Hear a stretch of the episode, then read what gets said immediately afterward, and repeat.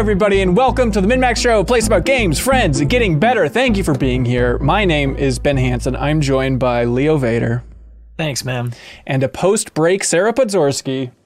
So refreshed. So, honestly, do you feel refreshed in any way after this break? No, Yeah. no. It's, definitely, definitely feels like I'm strapped to the wheel again. it's weird. I, I, I am kind of in the same boat where obviously this job is a privilege. It's awesome, but I think I was expecting to come in like raring to go. I'm so eager to talk, but it turns out you get used to any groove you're in. If your groove is podcasting every day, that's your groove, and you're going to feel exactly the same as you do every day. If your groove is sitting on a couch reading Gone Girl, which I did, which I don't recommend doing right before getting married, uh, that's just your groove, right? You're just locked into a zone, and so it doesn't really feel like this triumphant thing. For listeners, however we never really left. But for us, we last time we recorded together was January 17th. I think was we did when we did the grand finale for the two tens. December 17th. That's right. Thank you. And speaking of, it's been a while because I guess we were.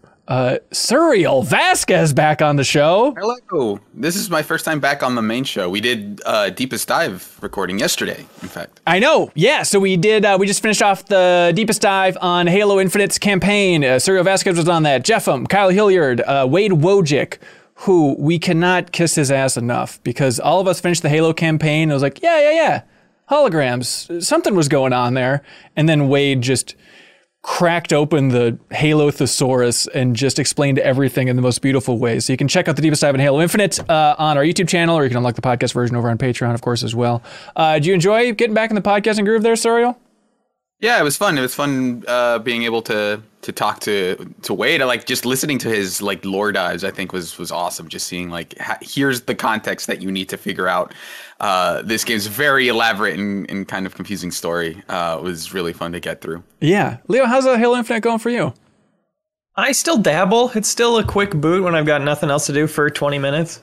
Yeah, the you campaign going stuff. Multiplayer. Oh, just the multiplayer? Yeah. Yeah, I haven't gotten the campaign yet. Well, that's nice. Um, but you like the multiplayer? Yeah, I like the shooting. Yeah, the shooting's The kind of guys fall down. Yeah. Hey, everybody. On this episode of the podcast, uh, we have a lot to get through. We have a little bit about what we've been playing over the break, although we recorded a bonus podcast all about that. You can find it on our YouTube channel, Patreon exclusive podcast feed. Check it out, please. Um, then we're going to talk about our top 10 lists of the year, our definitive top 10 lists. And this is really the perfect episode because it's our most subjective list with our own personal top 10 lists for games of 2021.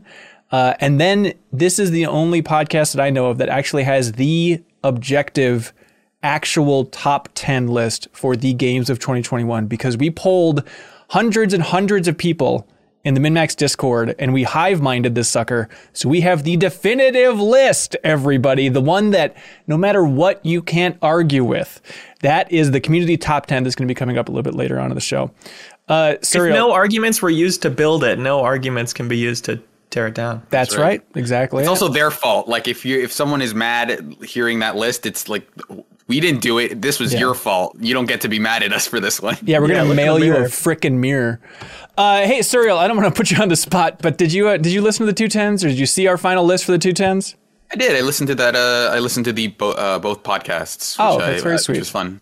Thank you. Was it? on the outside of that. Yeah, was it frustrating? I'd imagine if I was in your shoes, I would be screaming because like I should be in this discussion.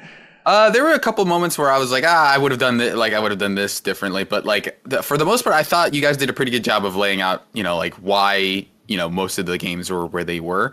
There were a couple games that I like. It, I wasn't necessarily mad about placement because it's like you know the taste is so subjective. But it, I think uh, a lot of game of the year conversations tend to gloss over games that everyone is like, oh, okay, yeah. Uh, like that, we all agreed that this is one of the best games of the year, right? So I feel like I'm I'm looking for the list now, but Yeah. um, it does feel like may a little bit of like Deathloop was like under discussed of just like Right. where like I I'm not like I think for that group Deathloop is where it belongs. Number but three. I would have I would have liked to have seen like okay we're gonna go through these games and kind of reinforce why they're on their place on the list versus like, well, we all know Deathloop is really good. We all know Metroid Dread is really good. eh, Um, and talk about those games specifically because I think those conversations are more, mo- like eh, like the best use of these lists are as an outlet to talk about the game specifically, right? Yeah, I hear you. There's things like that are near the top that it's like, well, this is just assumed. You're right that it's easy to, to gloss past. I'm kind of amazed by Deathloop. I feel like when it came out, maybe it's just because I was talking about it, but it felt like the entire industry is like, well, this is going to be the game industry's game of the year. And I feel like it really, not soured, but dropped more than I thought before the overall game of the year discussions for so many outlets out there. I'm surprised it didn't win more. I think it got like GameSpots, right, Leo?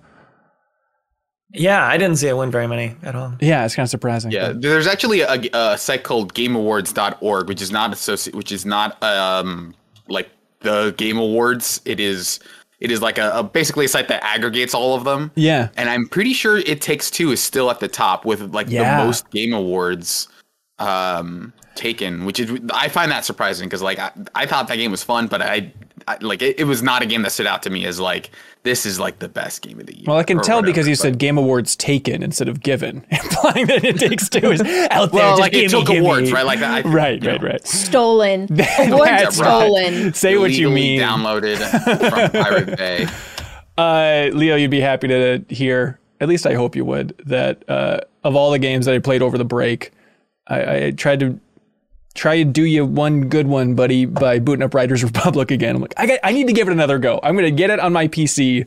It made the list. Leo loves it so much. And I was absolutely delighted by the cross save stuff, which I know is like the least interesting thing to talk about with that game, but like just having it on PC and having it pick up exactly where I left off on Xbox, like, oh my God. Thank God I made a stupid Uplay account so many years ago so this little bit of magic happens. It's so nice.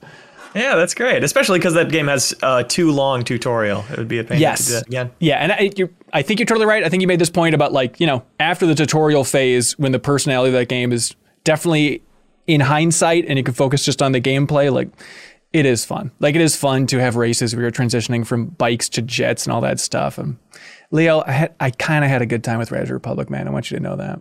I'm so glad to hear that. Yeah. Uh, Matthew Woksh uh, writes in with a little early kickoff saying, Hello, cohorts. Question for Leo. My lovely wife just bought me the Quest 2 for Christmas. What are some suggestions for the most fun games for VR? I'm very new to this space. I purchased Robo Recall and I'm having a blast. I'm open to all suggestions, no matter the genre. Good God. Good God. Well, Sarah, you just got a Quest 2, right? I have the Valve Index. Oh, even better. Ooh, la di da. Valve Index. What's that experience been like for you so far?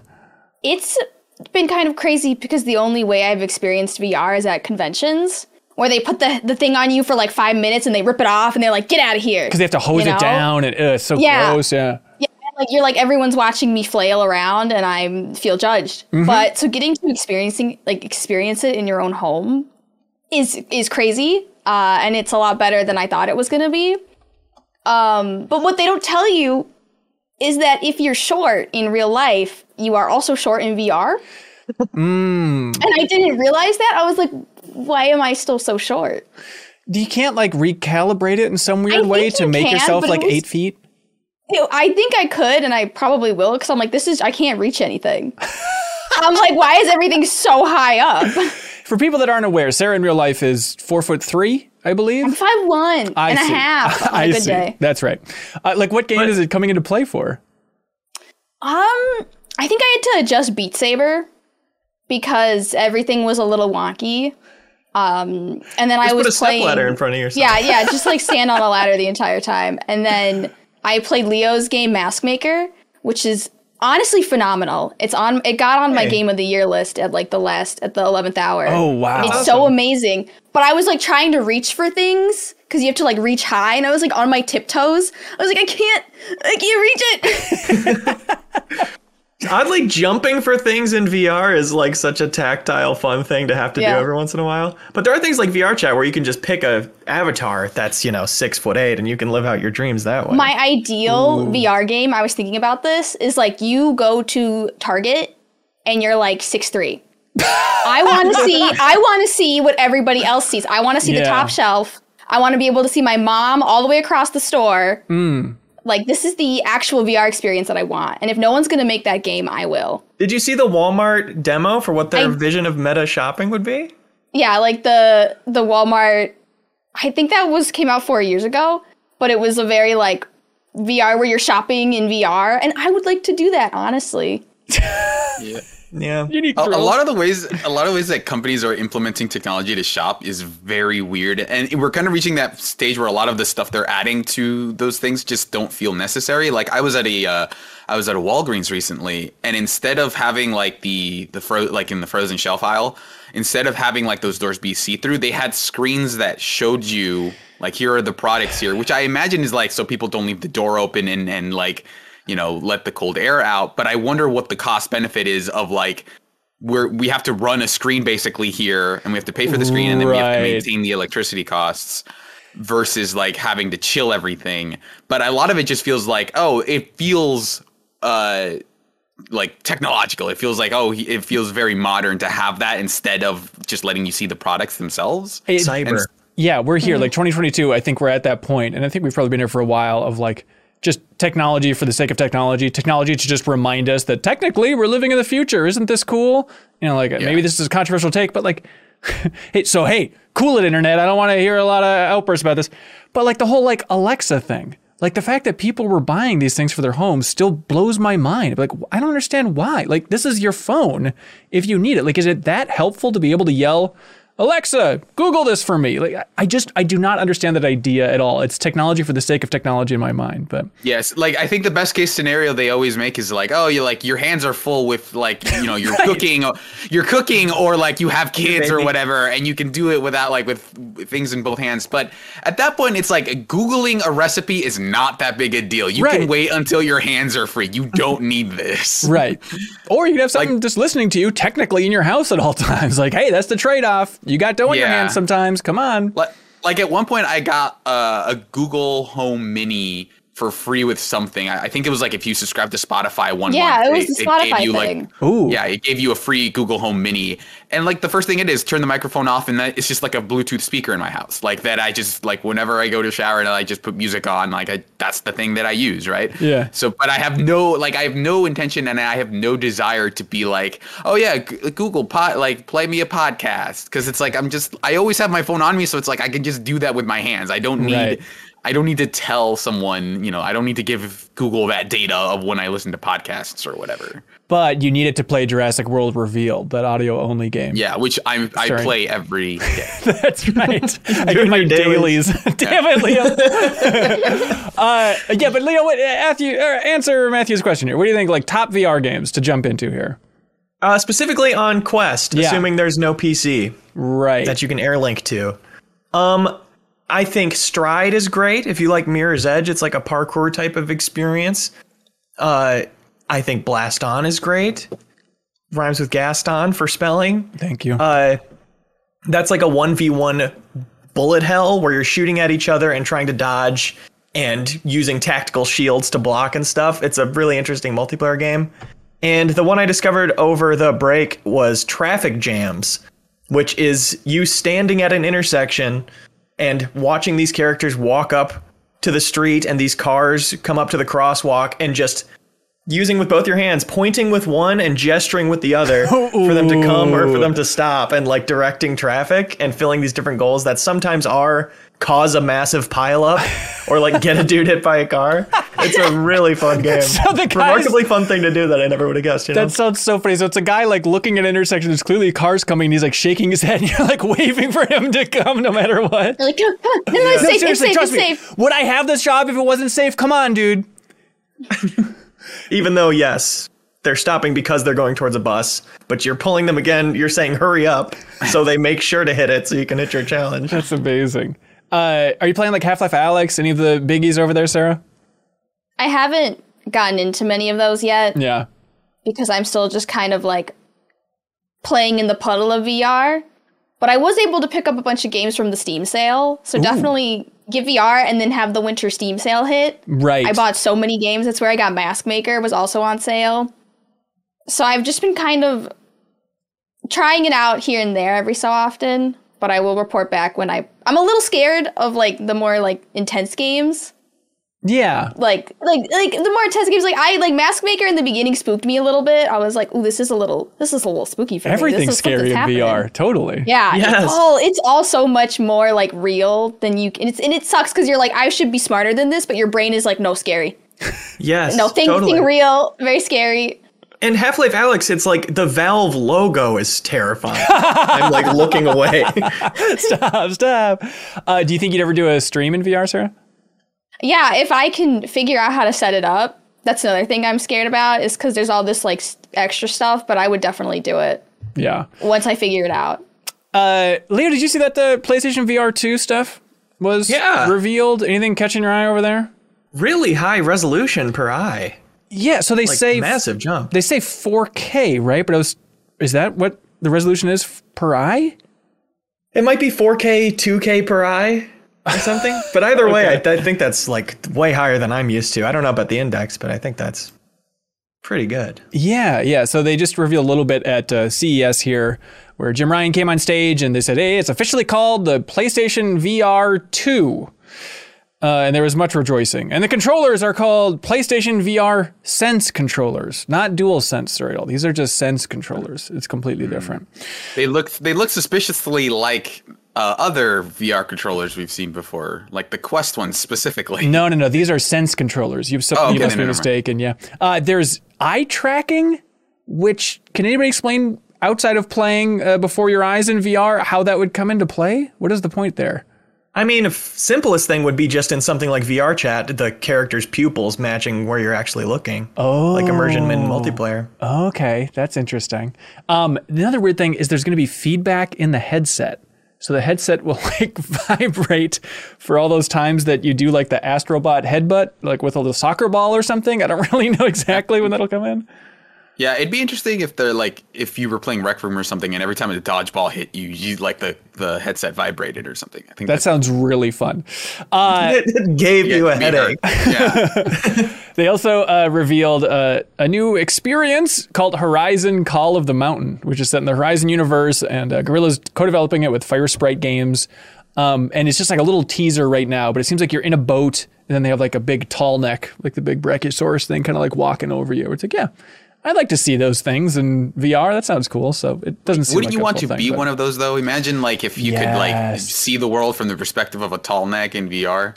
Well, maybe like that look- is the mountain that you're being called to, as the name suggests. Is you have to climb the neck of a tall neck and then become it at the top. Fuse your brain with it. I'm, I'm sold. How much is this thing? Probably a lot. Uh, they also didn't have a release date, so uh, we'll wait and see exactly what's going on with PlayStation They, VR. they didn't too. show the unit either, right? Uh, The, the actual headset. I guess not, but they said it was single cable plug-in before, right? And so, yeah, I think there's still a lot of questions about this thing. But uh, I was amazed. You know, we did like a little Twitter poll, but like, hey, how excited are you for PlayStation VR 2? And maybe it was only the PlayStation VR super fans coming out of the woodwork, but like.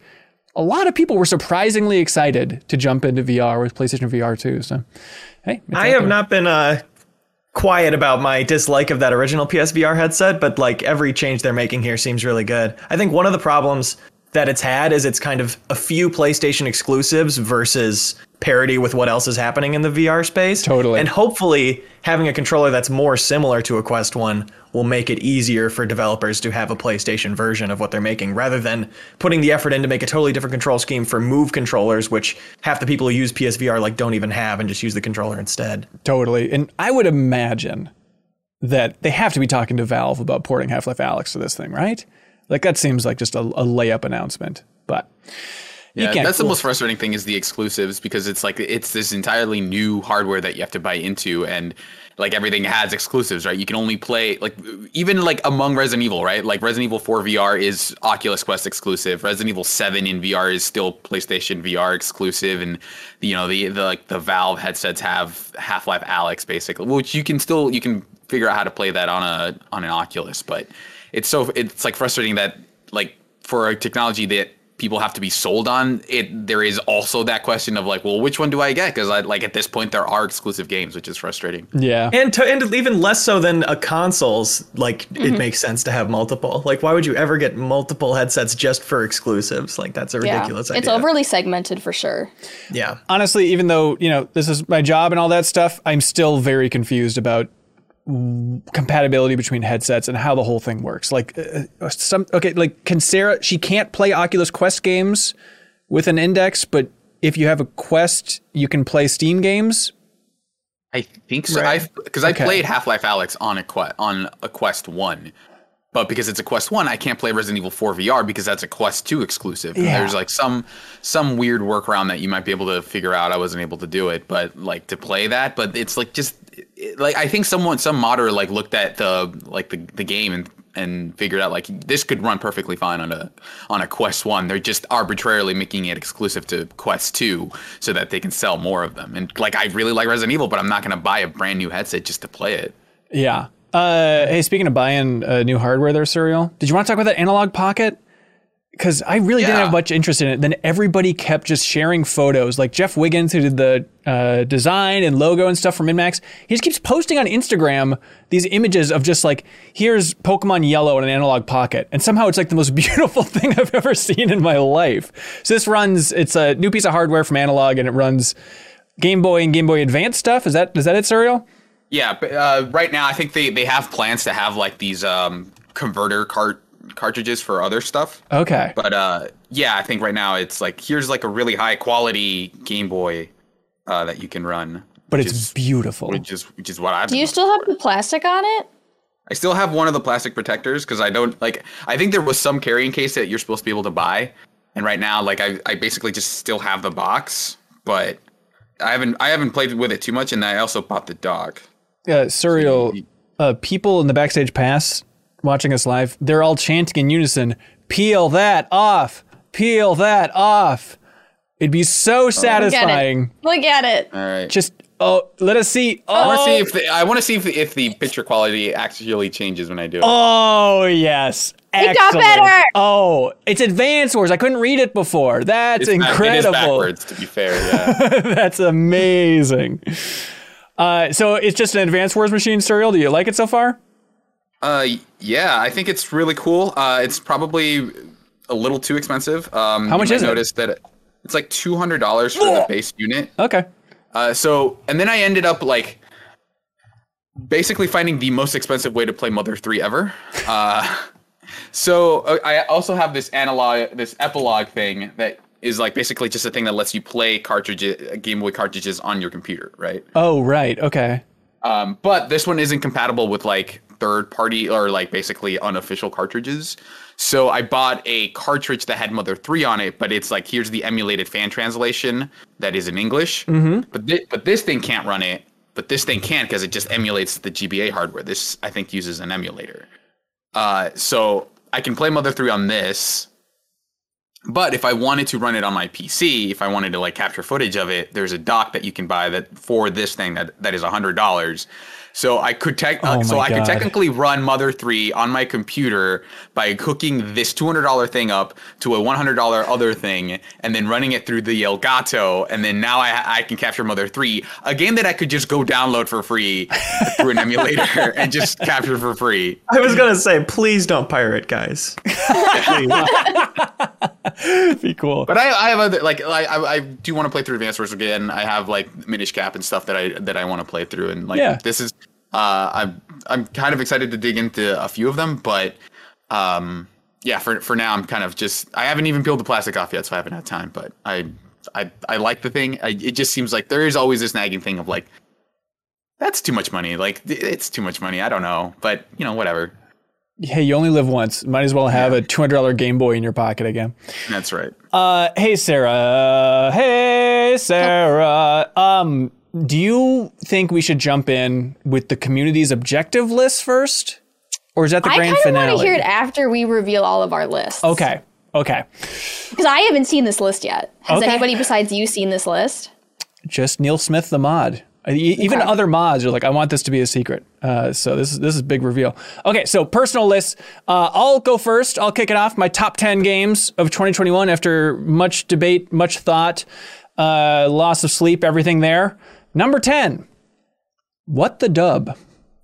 is number 10. And look, this might be a confusing choice. I feel like I need to explain this one a little bit. This is the one that is very much like a Jackbox game, but it is not a Jackbox game, but it's on Steam and it just has clips from old movies and then it goes silent and you type in joke answers and everybody makes each other laugh by doing text to speech. But if you like Mystery Science Theater and you like Jackbox, please don't miss What the Dub because we played it first during Extra Life and maybe we were just loopy late at night, but it was like, this might be all I want to do for the rest of my life is just play what the dub and make fart sounds in these old black and white movies.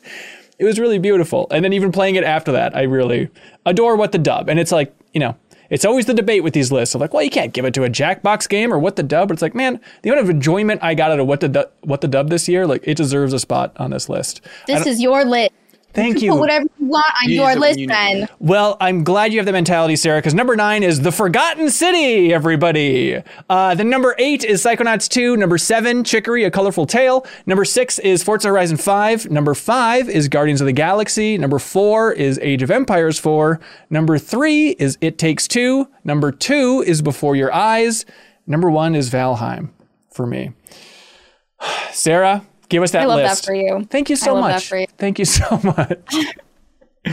My number 10 is Inscryption.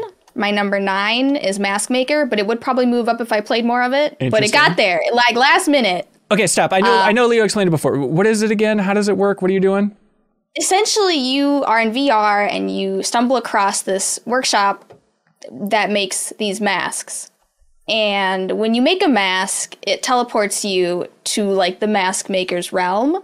And to traverse it, you have to make the masks of other sort of like denizens of the world.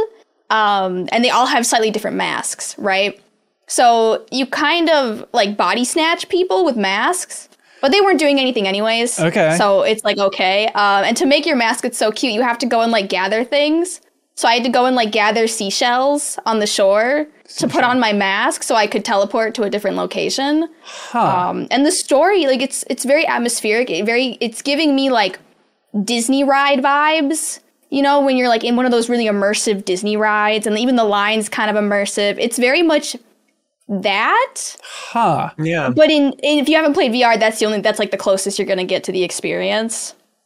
It's also just one of those VR things where you th- recognize how fun it is to have that kind of movement. Like to the, at a certain point, when I was switching between different uh, denizens with different masks, I would like look at the one I was about to switch to and wave, and then take the mask off, and then I'd switch to it, and I'd see that person frozen waving up at me, mm-hmm. like just doing weird poses like that. I don't know. I feel like the perception of VR is like they have Half Life Alyx as a killer app, and that's about it, and then a bunch Right. of other small stupid things. But there's lots of like mid-range B or A tier games, and I think Mask Maker is my favorite one I played this year. Oh, that's awesome. I love that it snuck in there. Okay, Sarah, what else we got? Oh, for eight we got Resident Evil Village. Uh, for seven we have the Animal Crossing Happy Home Paradise DLC. Ooh. Uh, six we have Toem. Five is Valheim. Four is Unpacking. Three is Final Fantasy XIV Endwalker. Two is Chicory, and one is Outer Wilds Echo of the Eye. Perfect. Hey, Sarah, I love that for you. I think that's the Thank perfect list. I think our lists really reflect who we are as individuals. right. I would hope so. Uh, it is, you know, I don't know what to make of it these days, but like I sent my list a while ago to Tim Turi because we were talking about games of the year and stuff. And he's like, well, that's a successful Hanson list. It's like, I, I don't know what that means exactly, but I guess it's a good thing that I, I'm true to myself. Uh, Leo top 10, man. Give us those Leo lists. Top 10, no big surprises here. Uh, number 10, Pikmin Bloom. Number 9, Wait, wait, wait, wait, wait. that, is a surprise. I mean, no surprise if you're fresh off listening to those two debates because I think all these games came up. But yeah, Pikmin Bloom rocks. Wow. Okay. still Love it. it all the time. Love it. Okay. Uh, number nine, Pistol Whip expansion, the Smoke and Thunder expansion. I only didn't say Pistol Whip for the Quest 2 recommendations because I'm a broken record about that. Everybody knows how good that game is. Got it. Uh, number eight, The Forgotten City. Number seven, It Takes Two. Number six was Mask Maker. Number five, Resident Evil Village. Number four, Deathloop. Number three, Chivalry 2. Number two, Hitman 3. Number one, Riders Republic. Love it. Uh, Chivalry 2, that's that's high, man. I'm surprised. I played a lot of it. Is that a situation where you think that how reliant is that game on having a f- group of friends that's really into chivalry? I mean, that helps, but I played most of it by myself. Really? Like, just but although I will say I was streaming to friends in Discord a lot, and that made it so much more fun because it is such a goofy visual slapstick game that when a funny moment happened, like being able to share that with people. In a way, it was better to be streaming it to people than to be playing it with them because then we could all see the funny thing at the same time. Right, right. All right, Suriel, man, this is your chance. The big, the big S himself coming in here. Uh, what do you got for the top ten? Okay, so it has it has changed slightly since I posted since I gave you that list on on uh, MinnMax, but it actually just made it more boring because I like I, I had a moment where it's like, if I'm being honest, this is probably my list. Uh, number ten, Psychonauts two. Uh, number nine, Destiny two. Uh, since they just added the 30th anniversary content, that stuff I think is super cool. It's like one of the best things they've done in a long time. Uh, You, yeah, you, you sold me. You sold me on the deepest dive in Halo Infinite. We talked about a little bit, but you said they added the Halo One pistol into Destiny Two. Yeah, so that is an exotic that is just like here here is a pistol that uses special ammo, which is usually the ammo reserved for shotguns, sniper rifles, and like po- like more powerful weapons. Uh, and so it's like a really cool gun, feels really good to use, really strong in like multiplayer and stuff. And so I've been enjoying the crap out of that. They added the battle rifle, the la- uh, one of the lasers from um, Halo Reach. They added That's the so sword awesome. from Myth. Uh, uh, like a bunch of like retro content, including like they reality they added back Gjallarhorn, which is like the exotic that everybody loved in Destiny One. Yeah, Uh, and so like, but there's like uh, other additions. So like they added a dungeon that is based on the loot cave from Destiny One. really, that's amazing. And the idea is that like you're you discovered it's like in the in the loot cave like where was all that random loot that was dropping? Because if you don't know the loot cave was this thing where like early on in kind of like the grindiest parts of you know post game Destiny people have discovered that oh there's this cave where just like enemies just comes out come out of it constantly. And the way Destiny's drop system worked is you you gain drops by killing a certain number of enemies. So if you just farm this thing you just get random drops all the time um but like this dungeon uh, like, like posits that there was like where are those enemies coming from and it's like here's like you dive into the loot cave and you find like this entire new area full of like it, it is a very booby trap heavy dungeon where it's like oh there's three doors and like two of them will kill you or like and then you go into the one and the, immediately there's another booby trap right in the third one basically that you have to figure out how to get across That's amazing. um and like the you pick you're picking up these audio diaries that is like oh my team and i descended into this thing and there's loot everywhere. We're gonna get out and be rich. And it's like as you get more of those it's like you know it's like a, a, a donner party situation where it's like i can't find my way out. It's like day 55 like three of my members are dead but i have all this loot. I am getting out with all of this loot. And it's like at at the end of it i don't want to ruin it but it's like basically it's like this this group of people is driven insane by how much loot there is in the loot cave. And there's a really cool like uh, boss mechanic and stuff.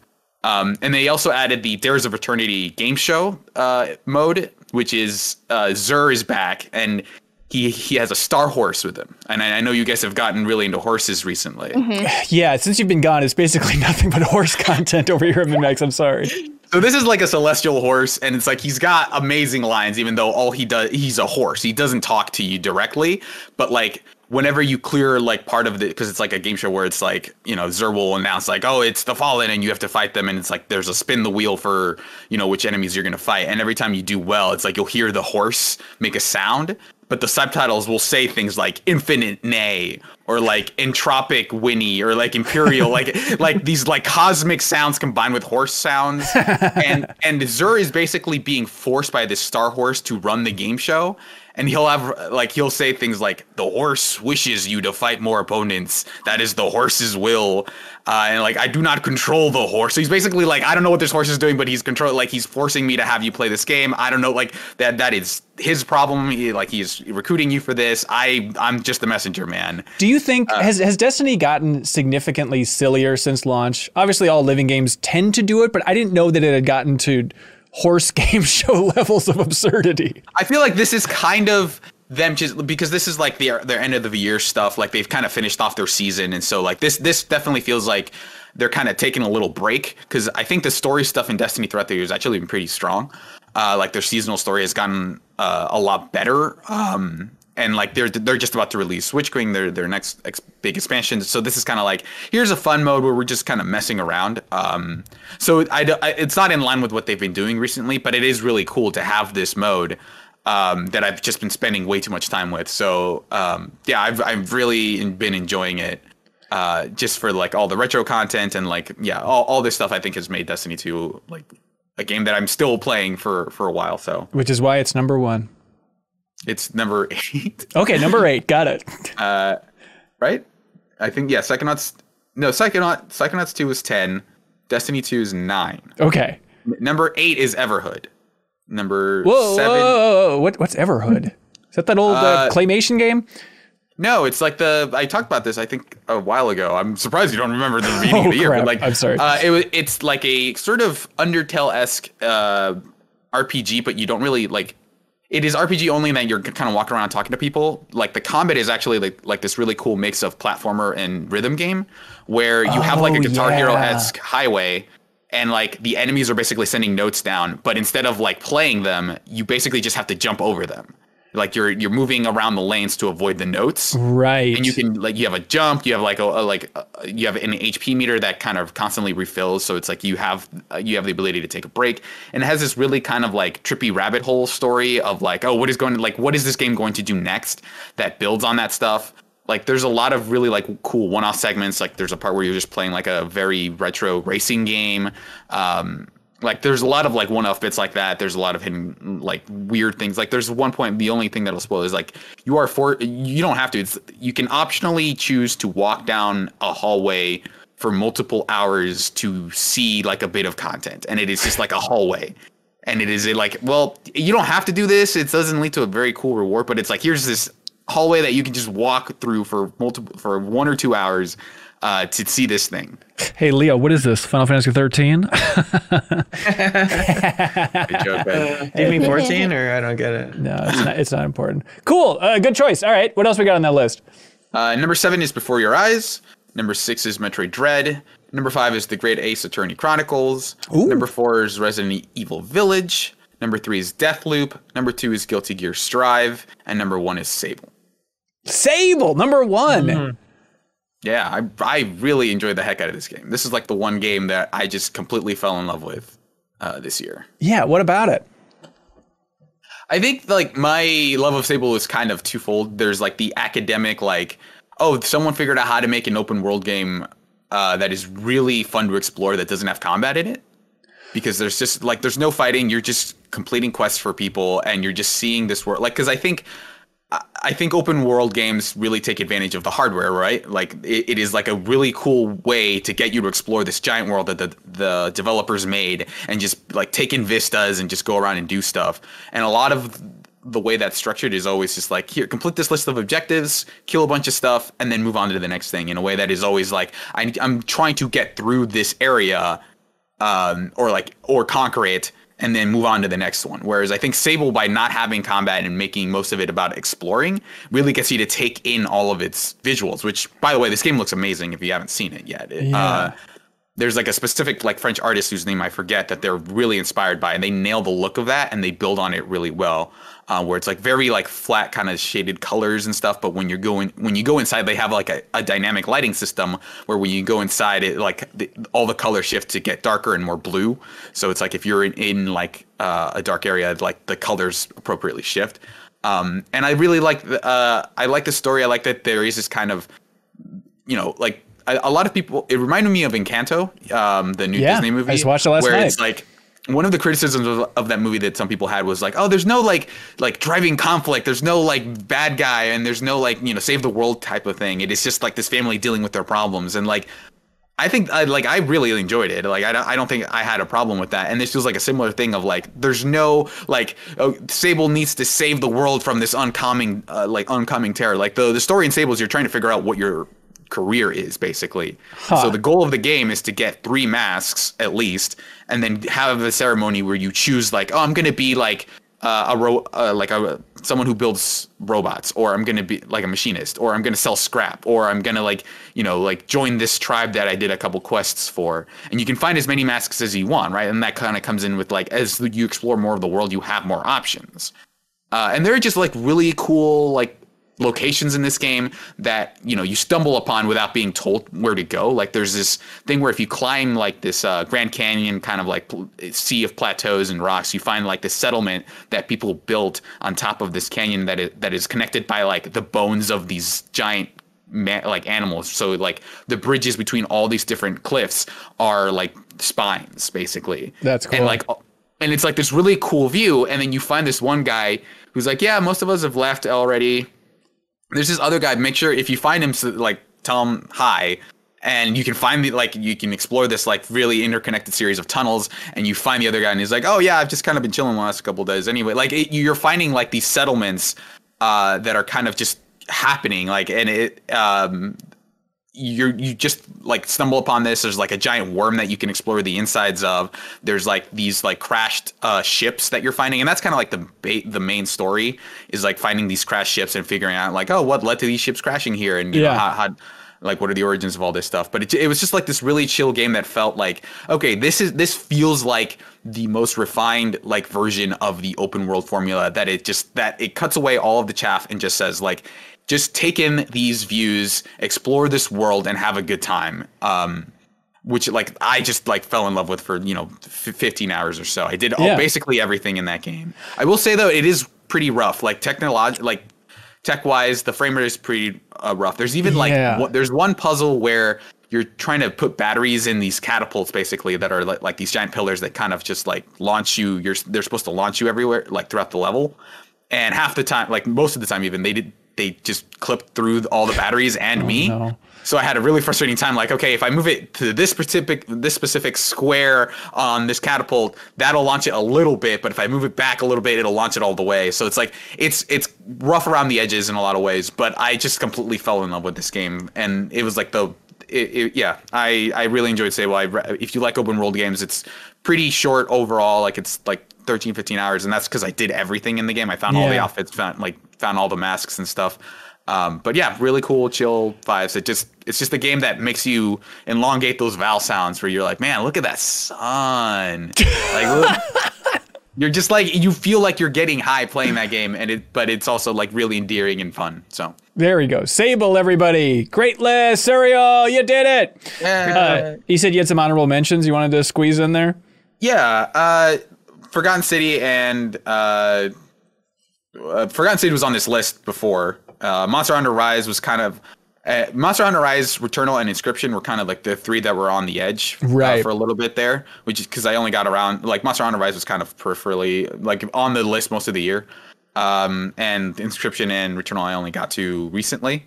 Uh, Boomerang X is another game that I want to give a shout out to. Oh, yeah. I thought was really cool. A lot of it is like that game is super stressful. It is like uh, Doom Eternal or uh, Doom Eternal levels of like you're moving around this battlefield constantly and like you have no like the last few levels of that game are just like you like if you land you die. Like you you have to be in the air constantly because you have this like x-shaped uh, boomerang that you can throw your that you can throw and then it comes back to you but you can also throw yourself to it. So you're constantly moving around the map and you get all these like other abilities that that you know build on top of each other and they were really cool. Uh, i got to the end of that game saw the last boss and said oh yeah i just i'm not gonna be able to do this. Because it's like i don't want to spoil it but it's like i got through all the levels and they're like really tough. They're kind of like super meat boy-esque like you die and you start over immediately. Um but it, like yeah, it was a really cool, really inventive game. And then Pokemon Unite was the the kind of last honorable mention, which I spent way more time with than I expected to. Uh, but I had a really good time with that game, and I'm still kind of like, there's still part of me that is like, I played a couple matches on my phone over the break while I was visiting my parents. Of just like, oh, cool, I have it, I have this game on my phone. Then I'll just like, I'm waiting for some, I'm waiting for like, you know, everyone's just kind of making dinner. I'm done with kind of my end of things. I'll play a couple matches of Pokemon Unite, sure. Since uh, since you're a big uh, Dota lad, um, do you think Pokemon Unite is like locked in at this point as a number three in that genre? I wouldn't say it's well. I I don't know who the number. I feel like Heroes of the Storm is still kind of there. It's it's And- kind of falling off, but it's still getting support. Like the thing, the thing that everyone forgets about Heroes of the Storm is that it's still a live game and it's it's not quite dead yet. They're they're still getting new characters and updates and stuff. Wait, they, They just don't have an esports scene. Oh, is that Yeah, because they- I remember there was an announcement a while ago where Yeah. the headline So was definitely like- like, they threw it out back and destroyed it. Yeah, so it's kind of like on afterburner. So it's like the last character was I think about a year ago, but they're Okay. still like, hey, like in December they released a balance update of like here we're here are our patch notes, we're upping it. So it is on a back burner Yeah. game, but it I like I went back to it recently and it's like Matt, you still finding matches pretty quickly. Like that game is not dead. Um, but I think Pokemon Unite is probably like the biggest up and comer in like the MOBA genre right now because of the Pokemon name. And they've they've been really good about support. They've added a bunch of Pokemon. They've added, you know, they're doing like the regular kind of seasonal events. Uh, but yeah, it's almost like not even really a, a MOBA in a lot of ways. It just uses kind of like the gameplay of one where you have two abilities, you have an ultimate. Because the goal is completely different. It's not about destroying towers and you're not farming gold. It's just like you just go around, kill things, level up, and kind of dunk. Like you're basically playing. It's like a combination of a MOBA and mas- basketball, basically Hell yeah. uh, which which like is a really cool change of pace. It, it kind of lets me play that and Dota at the same time without feeling like the, the two kind of conflict with each other. Yeah. I thought the whole point of this podcast was to be like, this is 2021. We're closing the books forever. Everything I didn't get to, guilt resolved. But there is still a part of me that's like, I kind of want to go back and play Pokemon Unite with friends. I think it'd be fun. I think yeah, that game is that that game is pretty cool, and it's like they have like the matches you can make them like five minutes or ten minutes. Right, basically. right. Like, the longest those games go are like 10, 10 minutes because they're timed. They're like they you have you know the ten minutes to score as many points as you can. That's right. That's right. Uh, yeah, my biggest honorable mention, the one that I was really debating squeezing on there was Ratchet and Clank Rift Apart. Which is like, God, I had such a good time going through that game. Is there any way I could squeeze it on this list? But I had to give it up to What the Dub instead. I just had to. There was no choice. Hey, got the job. Was it tough to make the list for you this year, Sarah? Um, it was it wasn't too bad. I made like a bunch of other lists that were actually like easier to make, Um, Like what? but it wasn't too bad. I have like let's see. I have like the honorable mention list. I have games I forgot existed but were good. right. I have a what the f- was that list? Mm-hmm. Um, games that I did not that? play but will, and then I have games that I did not play and won't. is this just for So Twitter? What'd you make these for? no, I just I just it was easier to take games out than it was to put on the list, so I could be like, okay, what survived the purge? Huh. And then I'm like, these Oh. are all top tens. So it was like easier to cut certain games if you Yeah. were cutting them, you were putting them on a different list. Yeah. right? Interesting. Do you want to run down any of them? Like honorable mentions? Well, my honorable mentions. Let's see. I also had Pokemon Unite on my honorable mentions. There we go. Uh, but I had Hitman Three and then Wildermyth were all both on honorable mentions. Love it. Any other those lists that you want to run down? I think my favorite is the games that I did not play and won't, Yep. Um, because it's like everybody else's top games. I was like, you know what? This looks like somebody's uh, game of the year list when I made it. Uh, so I can read that to you. The Please. games that I did not play and won't. Will not. No matter what, will not. you will not play And these. won't. Okay. Uh, Metroid Dread was the first one. Returnal, Ratchet and Clank, the Kena, Kena, Kena. Uh Also, Kana? Guardians of the Galaxy, Far Cry 6, Pokemon Diamond Pearl remakes, Skyward Sword HD, uh, Knockout, and Brain Age all got on those lists. Brain Age. Squeaking Yeah, I onto was that like- list. I was like, that's not because people were like, "Are you gonna play it?" And I was like, "Absolutely not. It's on this list." I wish I wish it was you. I wish I had people that they're bugging me about like, hey, are you gonna play Brain Age? That feels like the best game Yeah, to be and like, you're like, bugged about. "Absolutely not." See, it's on this list called games I did not play and won't. That's right. Yeah. It's gone forever. I did, I, I, I did neglect to mention Skyward Sword is on my honorable mentions list. There we I, go. I really enjoyed it, but I like I there was a point where I had it like pretty high up on my actual personal list, but I kind of like the personal list can be whatever you want, but I tend to like have a rule for myself of like unless I have not played it before, I don't tend to like I tend to like give them way less favor unless they're re- they make really significant changes. Right. Um, and the the big change that Skyward Sword made was like the controls are now, you know, you can use a controller now instead of having to use the Wii remote, which is cool. I, I still think that game is is underrated among Zeldas. Uh, really liked it a lot, but like it, it's just like I would rather give 2021 games, you know, the spotlight on my list personally. yeah. All right. Should we get to the definitive objective list? Yeah, I think it's just that list Sarah read. read Yeah, I think off. it's It the list was that I just actually. read off. It was uncanny. It was shot for shot the exact same games. Uh, so this is pulled from the MinnMax Discord, which you get access to if you support us at the two dollar tier on Patreon, um, and it is a weighted list. So if people had this as their number one choice, it was weighted more, and then number two I think was half or whatever. Uh, Neil, I'm sorry, I'm blowing it. Uh, the mod, but he did a good job sorting through all this stuff. Thank you to the mods for arranging this stuff. So here's the list, and let's go. Let's go for top twenty. Why not? Does anybody have a guess, by the way? They get a twenty. They, yeah, they, they kept it rolling. Wow. Uh, Well, I mean, they ma- they made their own two tens, right? no, this is a top 20, Suriel. Oh, okay, totally. Suriel, what do you think is going to be number one for this list? Um, Ratchet and Clank. Ooh, interesting. Leo, what do you think? Uh, f- I don't know. Halo Infinite. Wow. Sarah, what do you think? I'm leaning Ratchet and Clank or Metroid Dread. Interesting. All right, the community's list for the top 20 games of the year. Number 20, The Great Ace Attorney Chronicles. Oh, Just squeaking on there. That's cool. Uh, number 19, Tales of Arise. Congratulations, Tales. Number 18, you ready, Sarah? Outer Wilds, Echoes of the Eye, making it on there. It made it on the list. Mm-hmm. I'm shocked. Uh, number 17 is Ratchet and Clank Rift Apart. Number 16, Chicory, A Colorful Tale. I'm sorry, that should be number one community. I'm sorry, this objective list is wrong. Uh, number 15 is Death's Door. Number 14, Above Outer Wilds, interesting, is The Forgotten City. I guess that's just math, that it's a better game than Outer Wilds. Interesting. Uh, number 13 is Mass Effect Legendary Edition. Number 12 is Before Your Eyes. Number 11 is Hitman 3. Number 10 is Forza Horizon 5. Number 9 is Deathloop. Number 8, Inscryption. Number 7, Resident Evil Village. Number 6, Returnal. Number 5, Marvel's Guardians of the Galaxy. Number 4, this is higher than I thought. Psychonauts 2. Is that what you were crossing your fingers for, Sarah? No, I'm waiting for the Metroid. Uh, huh. number three, It Takes Two. Number three. Number two, Halo Infinite. Number one, Metroid Dread. I got you, MinnMax community. I know who you are. we see right through you. Metroid Dread, the number one game according to the MinnMax community. Thank you for making that list, everybody. That's fun to run through that stuff.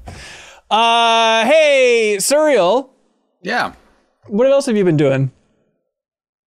Uh, not much. Oh. Uh, played through Inscryption and Returnal recently. Okay. Uh, I, yeah, I, I, I've been just been working on stuff I can't talk about, so it's like yeah. I, I, what, what, Kind of a can, trap. what can you say about the the whole field that you're into now, the whole consulting world? Is it about what you expected since going full time with this stuff?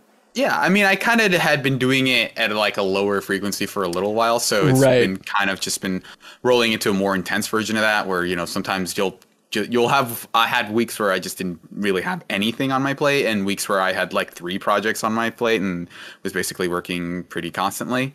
Uh, but it's been it's been cool. Like I've just I've had like more like enough work that I'm I'm I'm doing well. Um, but uh, yeah, it's been it's been interesting uh, to kind of see this side of like having having the tool feedback like directly to developers, like talking to them directly about like here's what you need to do, and seeing games at like early and earlier stages of development. Yeah. Um, there are like some projects where they just like here's what here's our kind of you know pitch for the game. What do you think? You know, there, there are certain awesome. um, and so like there, there are projects that I'm seeing at like different stages of the, of development, which is really cool.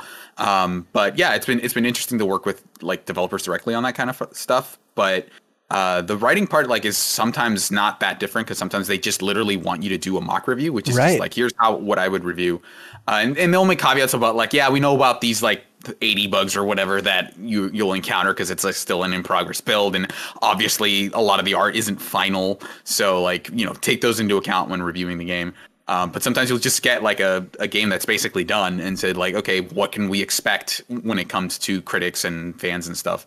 Um, so that that's been really cool. Like it, it's really interesting to to have to you know think about like the audience being your audience being developers versus being it like uh should you buy this game or play it? Like uh that depends on so much but like developers have like specific questions that they want about like eh, we need you we're like we're specifically concerned about this this and this and like maybe a, like, a- and we'll hop on a call and like we'll talk about those concerns directly Do you ever So- write in the reviews for developers who are fans of the genre? I think they'll find a lot to like here. no i mean i generally don't write uh, like that.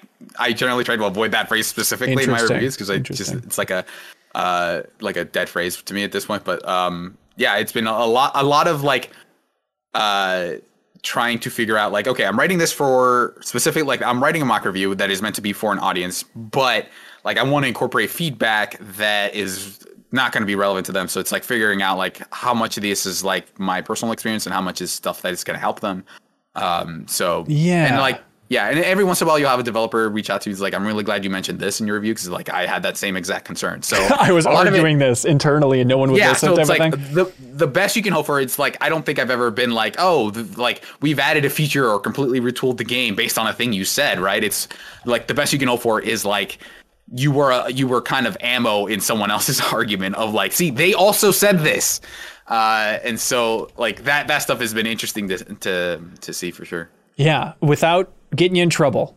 Leo, I'm not trying to get him in trouble, I swear. But have you had a moment about something that's not announced yet where you said like holy is Like- it is it to that oh. level? Like announcements coming up that made you go like Jesus Christ. Uh, yeah, there's a, there's a there are uh, a couple of things that I know that I I'm very curious to see what the reaction is uh, when it comes to certain projects. So All right. I've only done a couple mock reviews, but a great thrill for me is one of them. Uh, they said, "Well, this game hasn't been announced yet. It'll be announcing this upcoming month, probably." And I ended up giving it a poor review. Yeah. And now that time has come and passed, and they didn't announce it. So I get to kind of think, "Oh, did I do that? Did I ruin their confidence?" in saved the world from a potentially bad game or whatever. Oh, interesting. Yeah. Interesting. Or maybe they just pushed it back. Yeah. Uh, Suriel, um, thank you for being here, dude. You're welcome back Thank whenever you having want. me. If people are listening to you and they say, "My God, I I miss his dulcet tones," uh, they can always check out Halo Infinite's Deepest Dive. It's the best, most thorough discussion about that games campaign on the internet, thanks to Wade, and especially thanks to Suriel for backing Wade up in a big bad way. That's that, that's right. I, I did not get it into uh, as much of the lore uh, as Wade did, but yeah, it was really it was a really fun discussion. Like both of those uh, episodes, I think are are good and like they talk about about the story of Halo, which I think a lot of people. Um, I mean, like this, the discussion is definitely weighted towards the story more so than the gameplay, especially in that second half. Uh, so I, I, I kind of like that idea of like, yeah, this thing that a lot of people completely uh, kind of ignored or like uh, didn't take super seriously. Let's really dig into that. I like doing that kind of stuff. I do too. Uh, well, hey, Suriel, welcome back whenever you want. Um, for now, do you want to clap out, dude? Absolutely. Bye. Janet Garcia, That was welcome. a good clap. That was a mean you. clap. It was fierce. It was like a sharp Now I'm sure like- that the um, noise reduction just isn't on. it could be. Let's find out together, shall we? Hey, welcome. Welcome to the podcast, Janet. Thank you for being here. Uh, we just ran down um, our top 10 games of 2021, and I can feel everybody listening and watching screaming, What are Janet's? All right, so You know, I felt that too. it's weird. It's a third sense. Right? Third sense? Then, it, then you get then you feel cold for a second. Um, Yeah. yeah. Top ten games of the year uh, would go from ten to one. Love it. Ten is Hitman Three. Nine is Resident Evil Village. Eight Ratchet and Clank Rift Apart. Seven Death's Door. Six Bravely Default Two. Five Metroid Dread. Four Before Your Eyes. Three Chicory. Two Life is Strange. True Colors. And one is Deathloop. Flying. Yay. Love it. There we go. You feeling good about that? Were you stressed trying to lock that down? No, not stressed in any capacity. I've been working on this the entirety of the year. Every like four months, I wrote it. So by the time I, the last two edits were actually identical. Like I didn't add or drop anything. So Yeah. yeah, boring answer. But I'm like, I've literally been thinking about this the entire year. It's one of the few things I really did. It would So be. So it was ready to go. I like that idea of like every time you play a game, I keep track of every game I played, but it would be interesting instead of doing it chronologically to track it where it's like you enter the new game either above or below how much you enjoyed the previous game on the list. And so you're just constantly building out that list as it goes. It'd be kind of Yeah, fun. like when Outriders was on the list, like that was early in the year, right? It's like this is not. it's a weird time for everybody. These are ten games that came out this year. At some point, it was the best. Uh, hey, Leo, do you know how this whole thing operates? Yeah. That's right, everybody. Patreon.com slash minnmax oh. with two N's. Thank you so much for jumping over there and helping to support independent games media. And thank you to some of our big supporters over there on Patreon, including new folks. Fantasy Flight Games. They want everybody to know about the Lord of the Rings card game. It has a revised core set. It is a cooperative card game for one to four players. Leo, do you see this? Are you seeing what I'm seeing? Yeah. It's like if you want to go through the mines of Moria, you want to have some wonderful adventures before, you know, getting you kind of warmed up before the Amazon series for Lord of the Rings comes out a little bit later this year. Lord of the Rings card game set. I just got this in the mail today from them, but I'm looking forward to checking it out because, you know, we just went through all those commentary tracks for Lord of the Rings, Leo, and you kind of want to experience more of that world. Here you go. This uh, cooperative game for Fantasy Flight Games. Live it. Live it, everybody. There's new cards. It contains everything you need to start your adventure. Also, thank you to our friends, of course, over at uh, Diverge Coffee. They say, Hey, all, Brian and Nick here from Diverge Coffee, wanting to wish you a happy new year. Thank you all for the awesome. Oh, thank you to all the awesome min maxers that supported us in 2021. We just ask hang on. we just want to ask you to please consider checking out what we have to offer at divergecoffee.com. And if you do, you can use the code MINMAX for 15% off of your coffee order. We look forward to an amazing year moving forward and hope you think of us when you want coffee. Start your adventure at divergecoffee.com. That's D I V E R G E, divergecoffee.com. Promo code MINMAX, everybody. Check it out. Also, thank you to our friends over at Fixture Gaming. They want everybody to know about the Fixture S1, which is a clip you put on your Nintendo Switch Pro controller. Then you can slide the screen on top of that so you can play with the best controller on the go. You can check out the link below to get it on Amazon. There's also an option for a carrying case bundle. It is $35 play with the Switch Pro controller on the go. Just look at a picture of this thing. You'll understand why it can be very handy for you. So check that out and help support Fixture Gaming. Also, thank you to I Am 8-Bit. They want everybody to know about Turnip Boy Commits Tax Evasion, the vinyl soundtrack. Uh, the soundtrack is by James Courier and Ryan over there. And they want everybody to know that you can go to their store, I Am 8-Bit's wonderful online store, get this vinyl soundtrack where Turnip Boy Commits Tax Evasion, and you can get anything else in the store for 10% off as long as it's under $100 by using a promo code.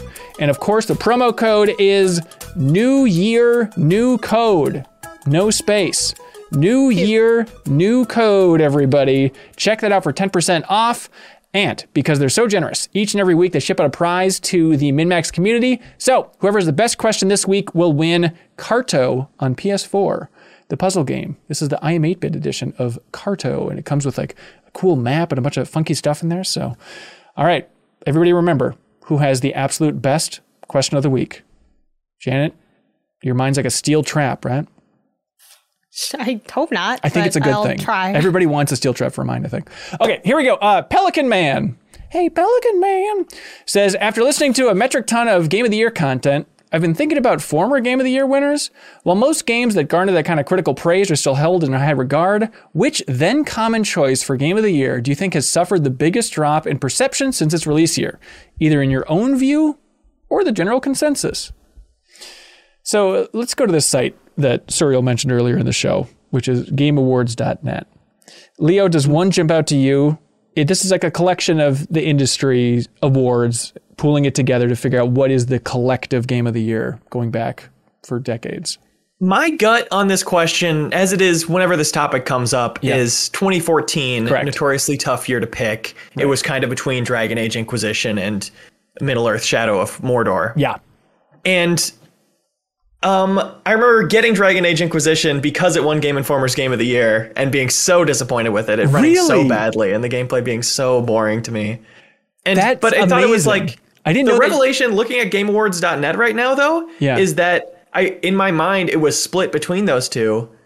But here, Middle Earth Shadow of Mordor had 52 Game of the Year awards to Dragon Age Inquisition's 139. Oh my God. Nearly triple for Dragon Age. Look, man, it was a tough year. You don't know what it was like back then, Leo. It was a nightmare trying to find a game to play. It was just everything was so blah. I think my game of the year that year was Stick of Truth, which I really enjoyed, the South Park RPG. But yeah, in the Game Informer debate, that was that was a very intense one. But I love that you were on the receiving end of that. Of like we debated it, and then Dragon Age Inquisition won, and then you spent sixty dollars on it and hated it. I feel like looking at that year because I'm like, what did come out that year? And clicking onto the page, um, Mario Kart 8 is probably better than either of those games. I think you're in a probably sense, right. I feel like no one wants to give like a kart racer like that its flowers, but Mario Kart 8 is the best Mario Kart by like a lot. Yeah, I think you're right. We're still It's playing just- it. Especially, yeah, like exactly. Especially in the lens of how we're looking back on it now, Mario Mm. Kart 8 is the most beloved out of these top three, no question. Oh, absolutely. Uh, so running through uh, Game Awards here, going back to 2003. Let me know, make some sound or something. You know, make some sound when there's one that really rubs you the wrong way. 2003 was Knights of the Old Republic. 2004, Half Life 2. 2005, Resident Evil 4. You can't question these so far. 2006, Oblivion. 2007, Bioshock. Okay. Yeah, Mario Galaxy's out there.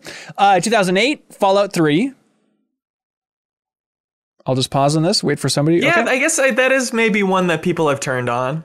Like I that was really great at the time and I had nothing but love for it then, but I feel like if we're talking about perception, it's shifted a little bit on the Bethesda Fallouts. Do you think that just overall our perception of Bethesda has shifted to an extent after Fallout 76 and even Fallout 4 for some people? Maybe, but there also is specific like stuff that makes Fallout 3 hard to go back to as far as gunplay, Yeah.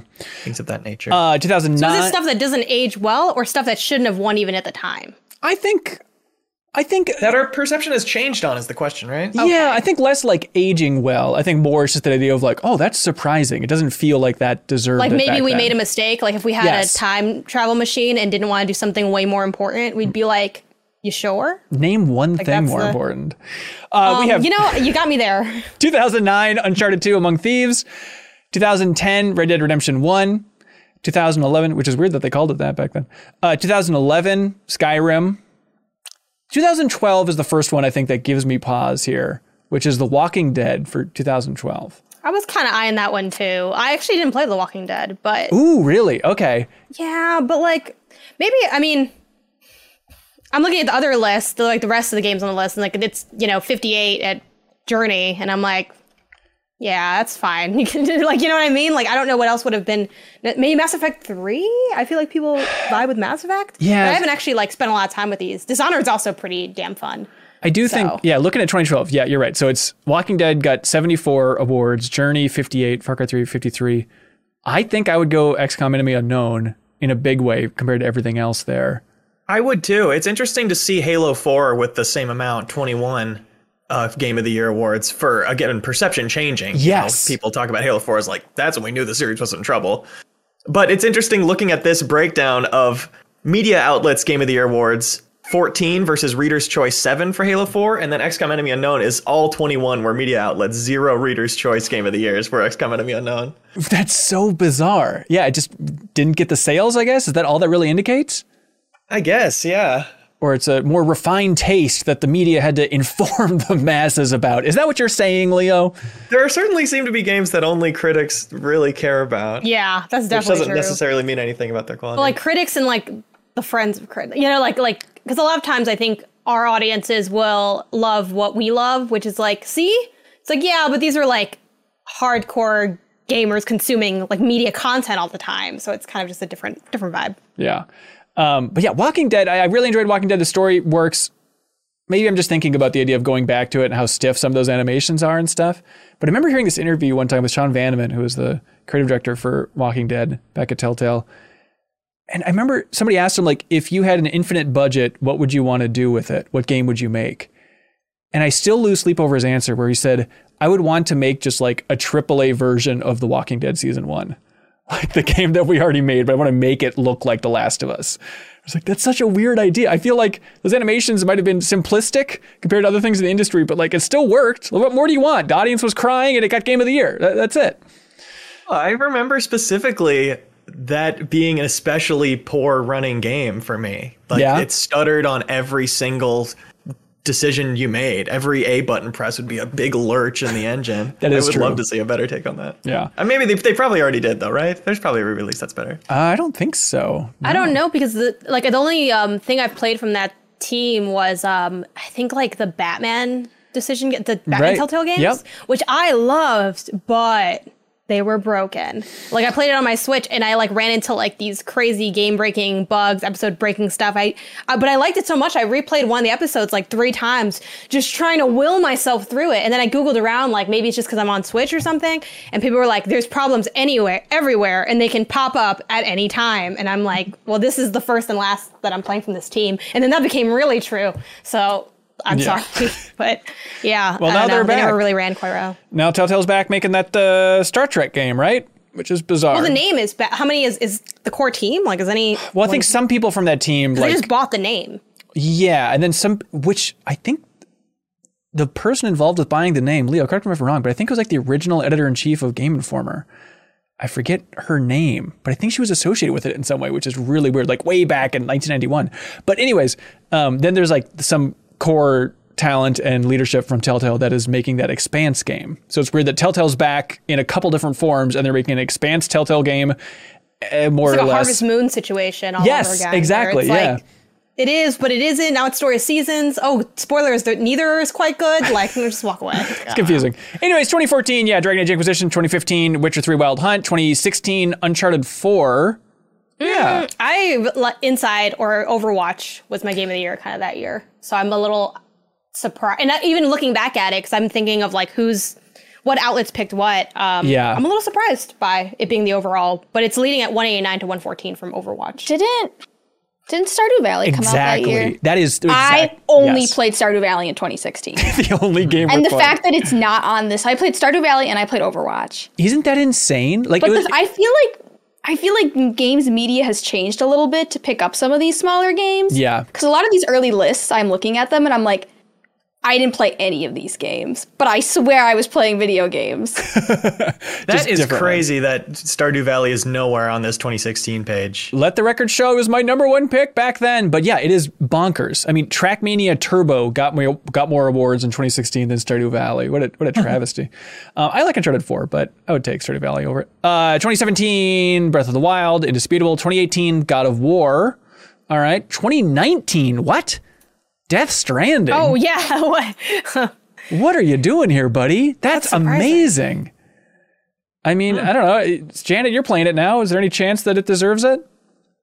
I don't think so. I think I have to get kind of like I'm enjoying what I've played so far, even though I'm only a few hours in. But it doesn't strike me as like a game of the year. Um, and looking at the runner-ups here, with like I think RE2, as much as you know, y'all know how I feel about like remakes on these kinds of lists. But Right. we're just looking straight up the quality of the game. Uh, I mean, that's like I feel like it's one of the best games ever. RE2 remake. Absolutely. Um, it made like a an incredible game even better. Like it is like the pinnacle of what remakes are. Like it's a couple. It's the top of a couple things. Yes. So Yeah. and then Sekiro, I got to give that its flowers too. Like, not my kind of thing, but that was huge. Yeah. It is weird to see Death Stranding remembering that as more divisive. You know, I feel like people were split on that, but no, it's apparently the most agreed upon thing of the. And then 2020, which was Last of Us Part 2, which again everybody agreed upon and loved.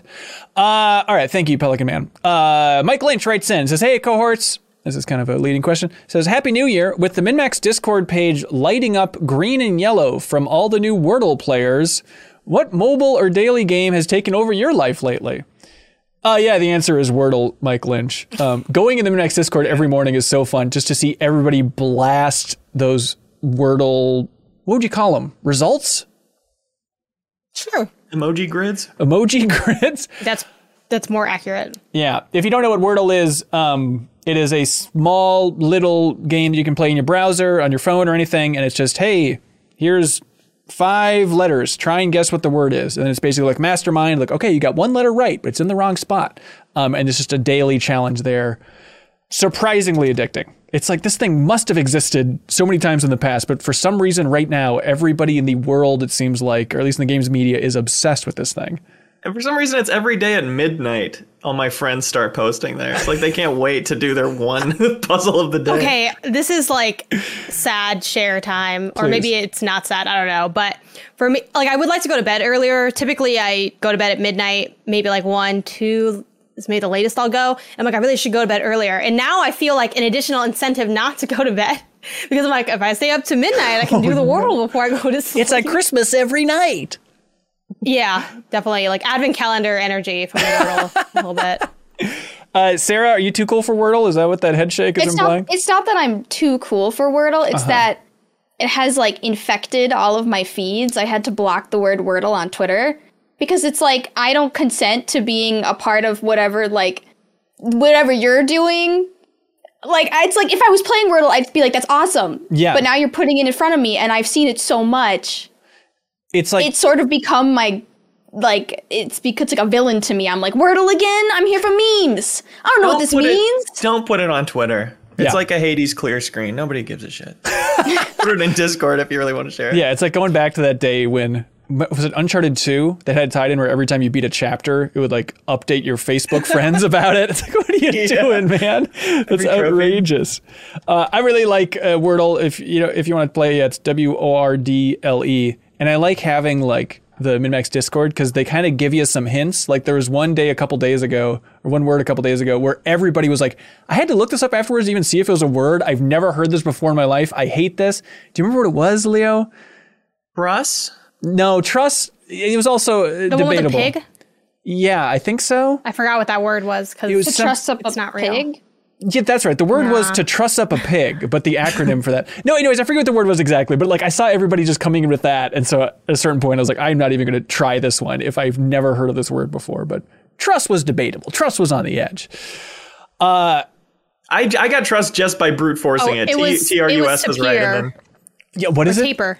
Tapir. Ta- Oh, the animal. T-A-P-I-R. Yeah, you know that? Oh no, I Why know, do you know I know that? tapir. I knew that one. Yeah, What? I What? love a tapir. it's It's got the little like weird little nose thing. Yeah, no, it's I got the, it's got the too. messed up nose thing. I just watched. damped. I just watched Encanto. They're all over the place. Let me know in the comments if y'all know. Y'all knew what that was. Do I didn't know what that was. I didn't know anyone that knew what that was. Do you know what a tapir is? Look, we'll have a Twitter poll.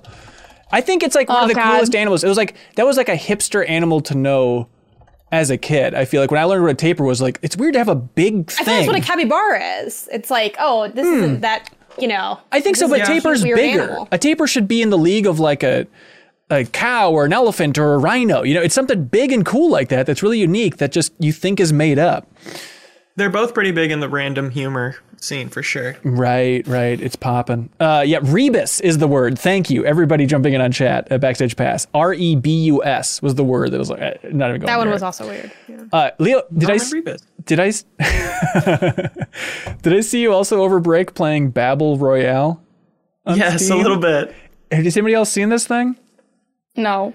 It's uh, it is a Scrabble battle royale, which is like okay, I guess I can wrap my mind around it. But I didn't think that literally it'd be like you're a tile like dropping in.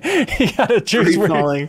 It's amazing. You choose where you start, and then like it slowly closes in. And you like can get different skins for your letters and shit like that. It's so weird.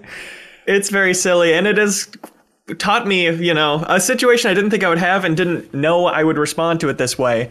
Seeing somebody else's letter or their word five squares away from you and having to hurry and think of a word before they do Yes. because it's about connecting to theirs rather than them connecting to yours. That's what gets you kills. That makes me freeze up so bad. like that specific interaction, I'm like I'm already stressed. way too overwhelmed. I'm already stressed.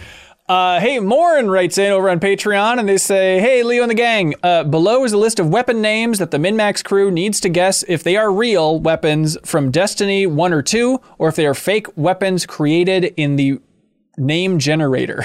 So there's a Destiny weapon name generator online, and so you have to determine are these real or are they fake? Did Bungie come up with these and actually implement them in the game? Uh, Leo, Skyburner's Oath. No, that's fake. That is real. Don't be a moron, Leo. Come on, man. Don't be embarrassing here. I don't have it. Sarah Podzorski, Burden of Demise.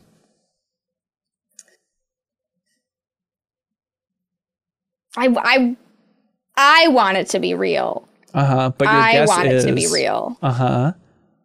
but I feel like it's not real. So your answer is Not real. Is it real? cor- wait. Not real. It's not real. Correct. As But they should make it real. as possible. Uh, Janet, the lingering prophecy. Ah, I have no idea. Show real. That is fake. Come on, get it together, everybody. Leo, backhanded compliment. Real. That is real, of course. Sarah, Legend of Acrius. Real? Correct. Sarah, flawless so far. Janet, the titanium verdict. Real. That is fake. I'm just going with the um, when you don't know anything at the school test. I'm like, I'm just gonna my, whatever It's you smart. ask me, I'm gonna say real. It's really smart. Statistically, those are my best odds because I'm basing it on nothing. The equivalent of B. Uh, Leo, Yes. happy boomer. Real.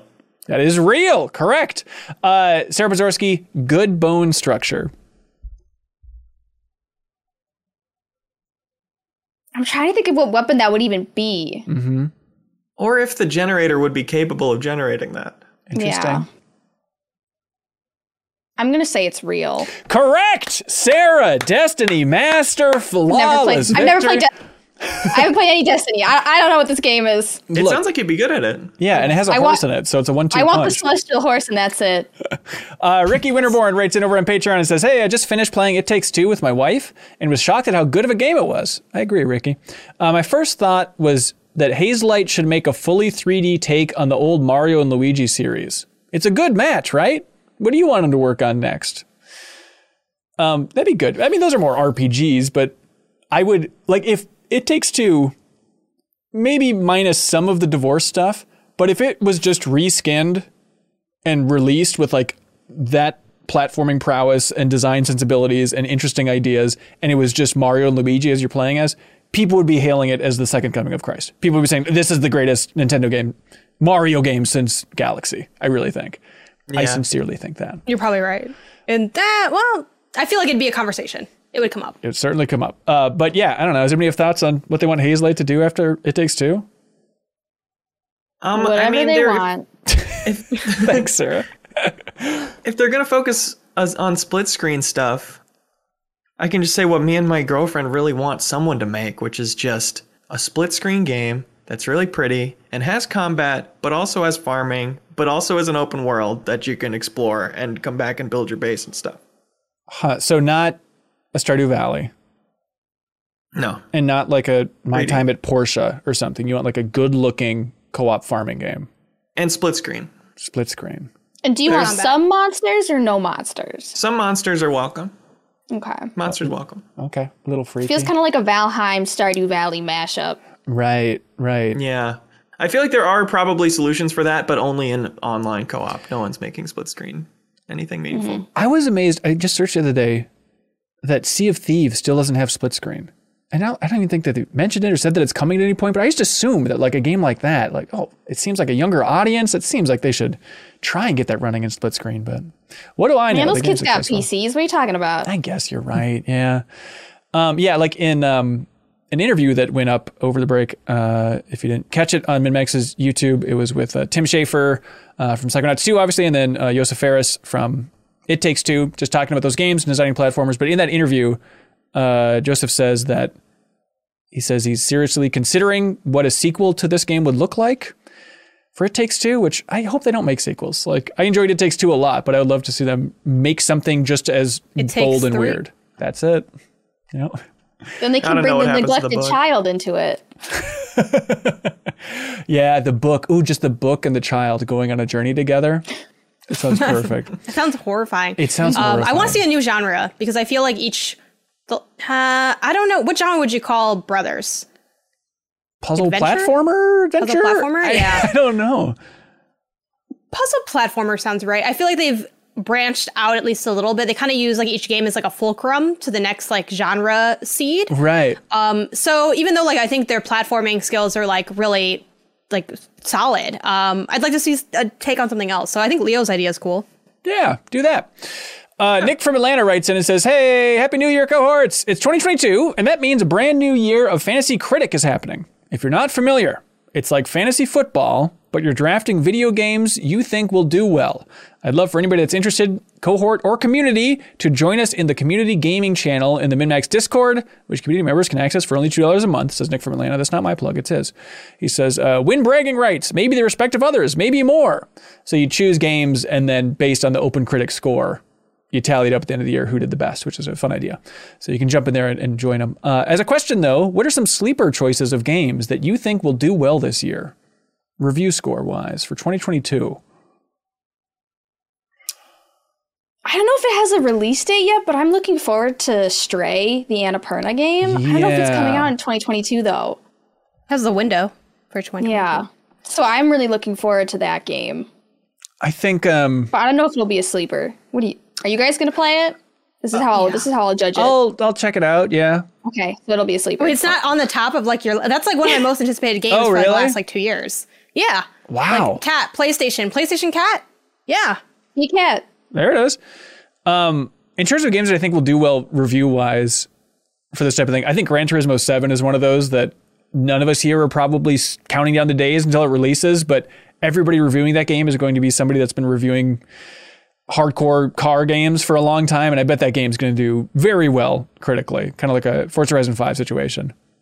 Uh, otherwise, like Sifu seems like people were really hot on it for the preview, so that seems like a safe bet, right? For jumping in there for reviews. Dune Spice Wars will probably be PC Gamer Game of the Year. Interesting. I hope so. I'm looking forward to that weird thing. Uh, Mick Munga writes in and says, a few episodes ago, Janet said how many games she beat during 2021. So how did the rest of MinnMax fare? Myself, I beat 44 different games. Although if I include multiple playthroughs during 2021, that number goes up to 55. My God, very impressive, Mick. Um, Janet, what was your number again? The holy number? Um, probably 49, maybe 50, but I have some maybe embargo stuff that makes it not 50. So I would just say Interesting. 49. Interesting. Leo, did you count this stuff up on your end?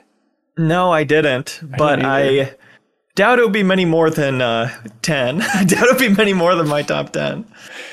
But yet Janet gets fair. killed a fake gamer all the time, and I don't. Why would that be? I know, it's weird. It's hard to guess what any reason of that could be. There, there's no way of knowing. Yeah, I think I'd probably around like the 15 mark, probably something like that. But I played, I counted that up and I started 106 games. So if I anybody, want to try to keep track of that next year, I think. yeah, it's kind of fun. Maybe a little bit meaningless, but kind of fun. Uh, let's see. Mason Cowell writes in and says, Hey, all. In the last two days, I put about 20 hours into Darkest Dungeon after waiting and waiting for the right time to play it for years. Turns out getting COVID is the right time to play a punishing turn based dungeon crawler. All that to say, it's rare for a game to grab me that hard these days. What's the game you least expected to grab you that got that you got absolutely obsessed with? FIFA, I think, was Really? probably one of mine. Really? Yeah, just because I'm not that.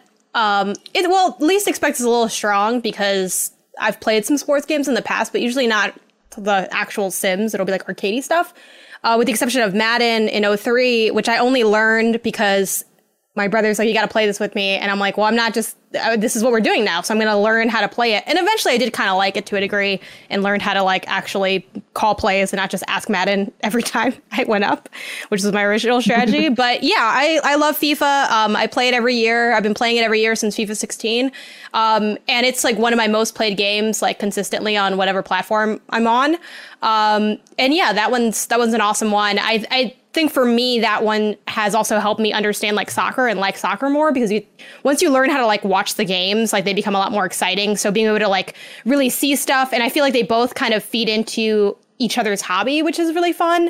Um and yeah i'm always doing like tournaments and stuff with my brother. I don't do any of the ultimate team stuff. Like i don't i don't do any of like the regular stuff. I'm just like it's just me and my brother and we write out on a piece of like you know, presentation board, like this is our little tournament. And at the end, someone wins. And it doesn't matter at all. We just do another one and it's super fun. Um, and Horizon, just because open world stuff doesn't always click for me. And I'm like in love with that game.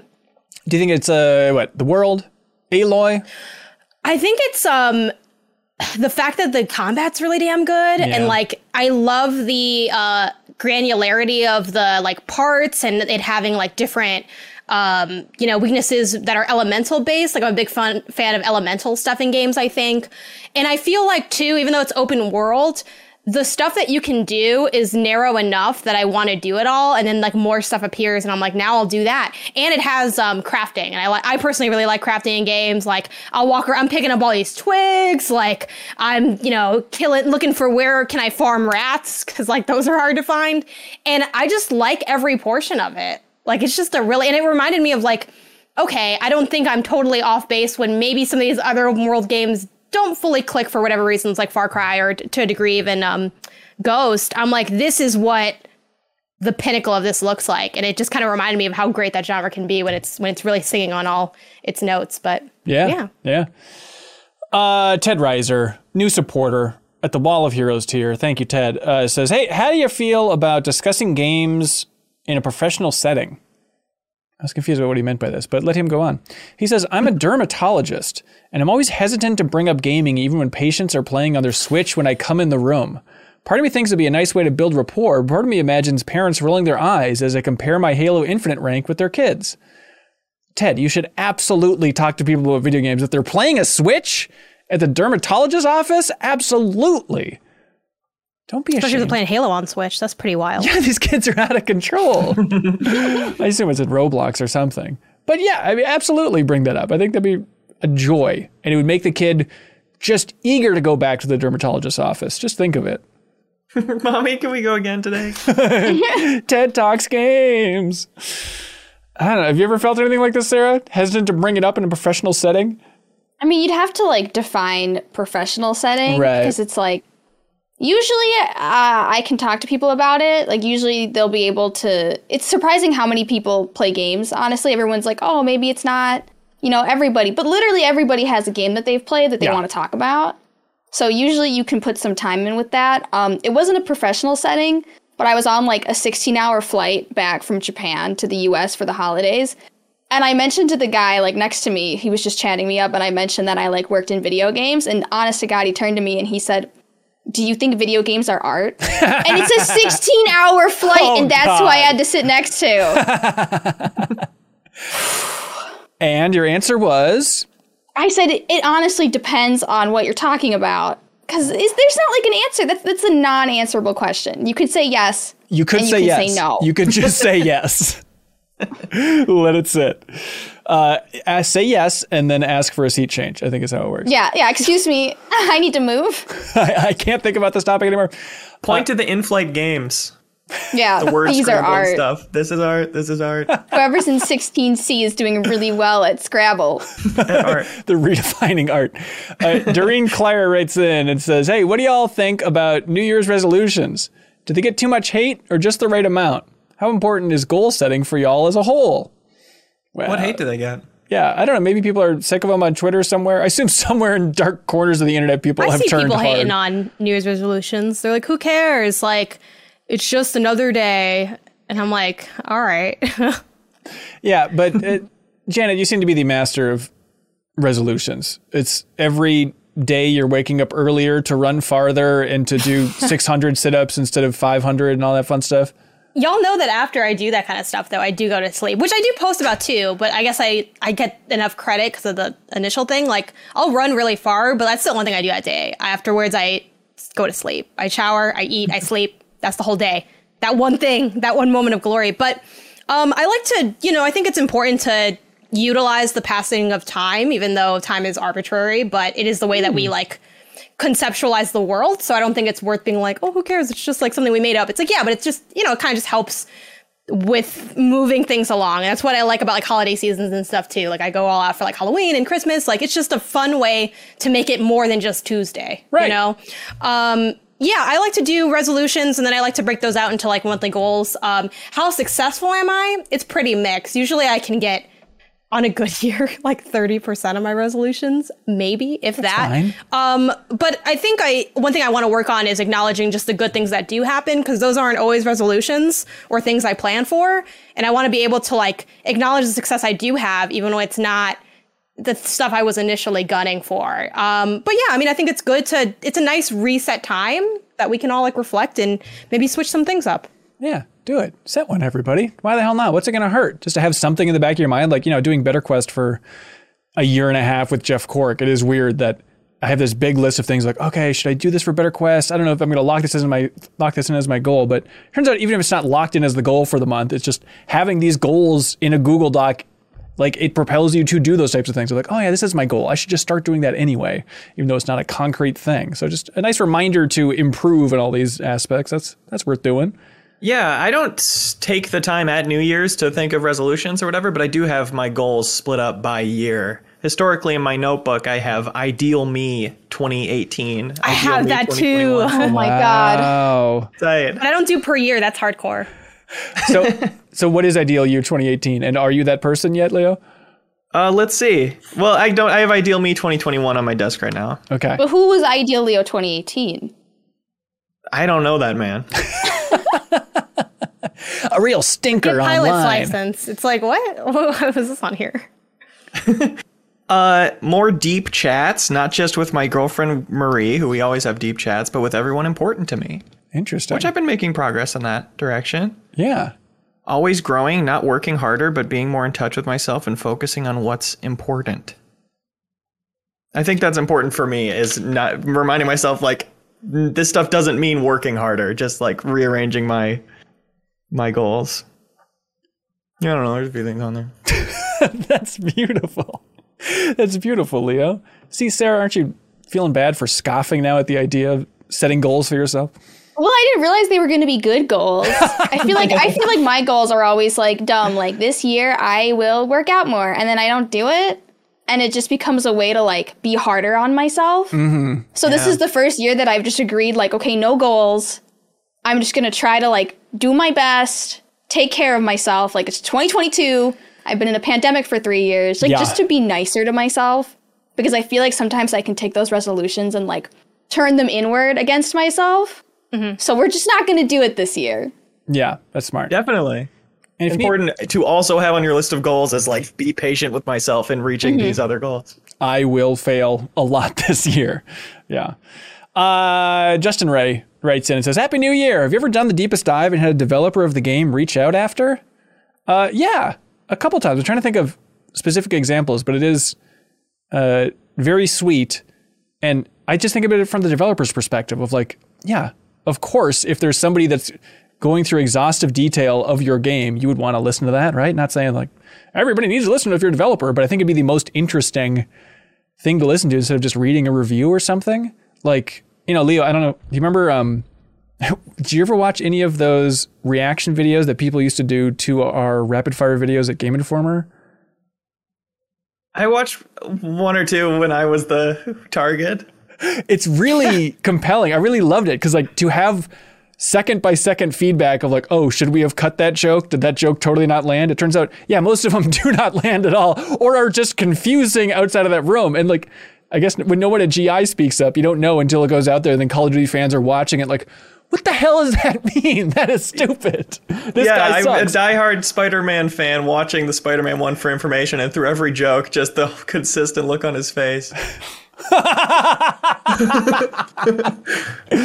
Uh, yeah, but- Oddly gratifying. Yeah. Um, but yeah, I remember um, after The Last of Us Part 2, uh, Deepest Dive, like Neil Druckmann was DMing about like specific moments in that Deepest Dive. I was like, oh, that makes me feel good. Because like Charles McGregor was on that one and he's a huge fan of Naughty Dog. So it's cool that like, oh, Charles McGregor got to voice his thoughts about Neil Druckmann's game. And Neil Druckmann listened to him for hours doing it. That's crazy.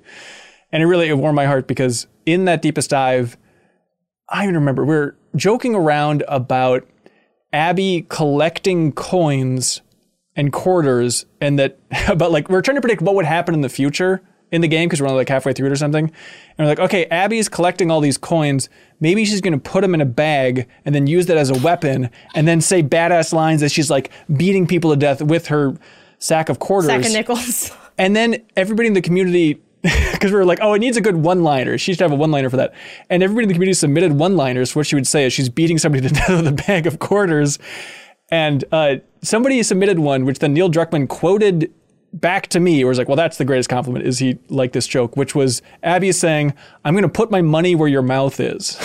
Which is solid. Anyways, uh, Chris Prohaska says, "Hey gang, uh, Hanson mentioned the director's commentary that was included in Thomas Was Alone on this week's MinnMax Council, the Patreon exclusive podcast. It got me thinking: if only there were modern director's cut versions of games today, what game, past, present, or future, would you most like to hear a director's commentary on? I know Hanson will hate this pick, but I'd really love one for Kingdom Hearts 3. Trying to understand the mind of Tetsuya Nomura would be worth any price they might charge for it." Here's a spoiler. You will never understand the mind of Tetsuya Nomura. Just let it go. You'll never get that insight, I promise. Uh, yeah, commentary tracks you want in games. Something like uh, Metal Gear Solid 5 The Phantom Pain, where Ooh, it's yes. so clearly cut corners, like so clearly unfinished, as much as I adore that game. And you can hear those stories of like what was supposed to be here, you know, what was the idea behind this and what we didn't get to pay off about it. I feel like that'd be the most interesting. Yeah. And that, I mean, in the realm of possibilities, it's like I could see a world where Kojima at some point does something like that an unofficial commentary track for all of his previous games. You know, somebody's a little more reflective. But Just a downloadable cassette tape pack to listen to while you play it. Yeah. Yeah, I, my first thought was like Shadow of the Colossus, or Chrono Trigger, Final Fantasy VII with Tetsuya Nomura so we can really understand what's happening in his mind. Uh, those types of things, Chris. I love commentary tracks though. I'd love more of them in games. Uh, Holden Hints says, "Hey, Minnie Mouses, I use HowLongToBeat.com as my gaming bible. Oh, it's nice. Uh, I will reference it before, after, and during a game I play. I will decide. Uh, I will let it decide whether I purchase a game or not. Uh, thank you, Holden. Uh, he has right here a list of genres, and he's asking to give the perfect number of hours for each genre. Ooh, okay. I really like this as an idea. So we can all just jump out there. And Thir- they're correct answers. It's a trivia. correct. Uh, third person action adventure, which 10. 10 hours, I think, because I thought of like Uncharted or something where it's like, I think, 12. yeah. With or without side quests? Without. well, what's it's always main main campaign because there's main, Okay. there's main plus extras, and then there's completionist. Yeah. And How Long to Beat. But there's stuff like, oh, this could be Arkham Knight. And I would take a 10 hour Arkham Knight, but I think that might be a little bit light for open world stuff. So I think it kind of depends on open world or not here, Holden. But indie side scroller, ideal number of hours. Eight. Like a Is platform. it, is it a roguelike? I think, let's say Or just a platformer. platformer? It says side Okay. scroller. Let's, let's just assume platformer.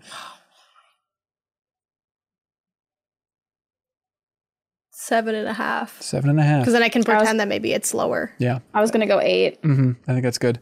Uh, 3D platformer. Uh, When it- how long was Mario Odyssey? I, I think like 10 for me, somewhere in that window, 10 to 15. yeah, I'm thinking how long was It Takes Two, and if we can do like two thirds of that, would It probably takes two be was so ideal. long. Mario Everybody- Odyssey, according to How Long to Beat, is 12 and a half. Um, It takes two, according to how long to beat. Yeah, I'm very curious because it's not that much more, but everybody was just insisting that it takes. 12. Look no, man. It's well, I think that's proof that time is a construct, or that time is not a construct, but that time is uh, what's relative Relative. to what you're doing. Um, yeah, no. No. So somewhere it's it's the exact length of Mario Odyssey, but absolutely not the length of It Takes Two. That's the. 100%. okay, got it. Um, well, I think there's there's something to be said that you can feel the length in It Takes Two and you don't in Odyssey. yeah, yeah, probably. Uh, first person shooter campaign. Campaign Six hours, four hours. like five hours. Yeah, honestly. If there's Yeah, if there's like if it's like yeah, if there's like a bigger multiplayer behind it. I think there's a reason that Titanfall 2 has the best campaign of all time for a shooter, and it's the fact that, yeah, it tightens it all down and gets it done in what, five hours? It's just beautiful. Uh, it. that's right. JRPG. Oh my god. Two hours. this Is how much I'm willing to put up with? Yeah, I was gonna say like forty. You're ideal. I think I think 30. My ideal Yeah. twenty. Under hours? 10. 10 would be perfect. Okay. Yeah, if it was like 30, I would actually try them. Right. It's like you can do it. You be can do it 30. Like are you a Yakuza guy, Leo? I've liked Yakuza in the past. Yeah, I fell off. Okay. I low key fell off. You didn't play Scarlet seven. Nexus is 24 and a half hours, Leo. It was pretty good from what I played of it, but I did not finish it. You can't afford But- not to play Scarlet Nexus, Leo. Hey, look I'll at say this. 25 for JRPG because I Yeah. do enjoy Yakuza. Okay, there it is. Brandon Scott writes in and says, Howdy, gang. What do y'all think about games forcing you to lose your equipment for a section of the game? That one island in Breath of the Wild and the Pit DLC in Fallout 3 come to mind. I really enjoy these sections because it, it encourages you to use weapons or abilities you normally ignored. What do you think hmm. about those sections? I feel like hmm. it's the game developers trying to teach me a lesson that I don't want to learn. Right? Because they're like, remember when you had nothing? And I'm like, yeah, and I didn't enjoy that either. I got out of that spot. It, it's such like a classic video game thing. I'm almost excited every mm-hmm. time it happens because it reminds you, like, yeah, this is this is a video gamey ass video game I'm playing. They're doing the video game thing for this section. You gotta have it. I wish I could know that I was whether or not I was getting it back after though, because sometimes you don't get it back after. That is, yeah, just a heads up. I don't know how they do that narratively to be like, okay, you're in a tough spot, Solid Snake, but don't Like, worry. are you sure we'll you don't want to put this in a crate first? right, right. Village had a great one. I It was definitely of Village too. depends on the game and how well that section is designed to where you're not just like missing stuff constantly. In Village, Right. I was it was exciting to go, oh, my tools are kind of pared down here, and I kind of know better what I need to do because I don't have so many options of what to do. But I like those sections too. Red Dead 2 also has a great one when you're kidnapped. Ooh, yeah, yeah, yeah. oh, Uh, I died a lot. I just ran for it. smart.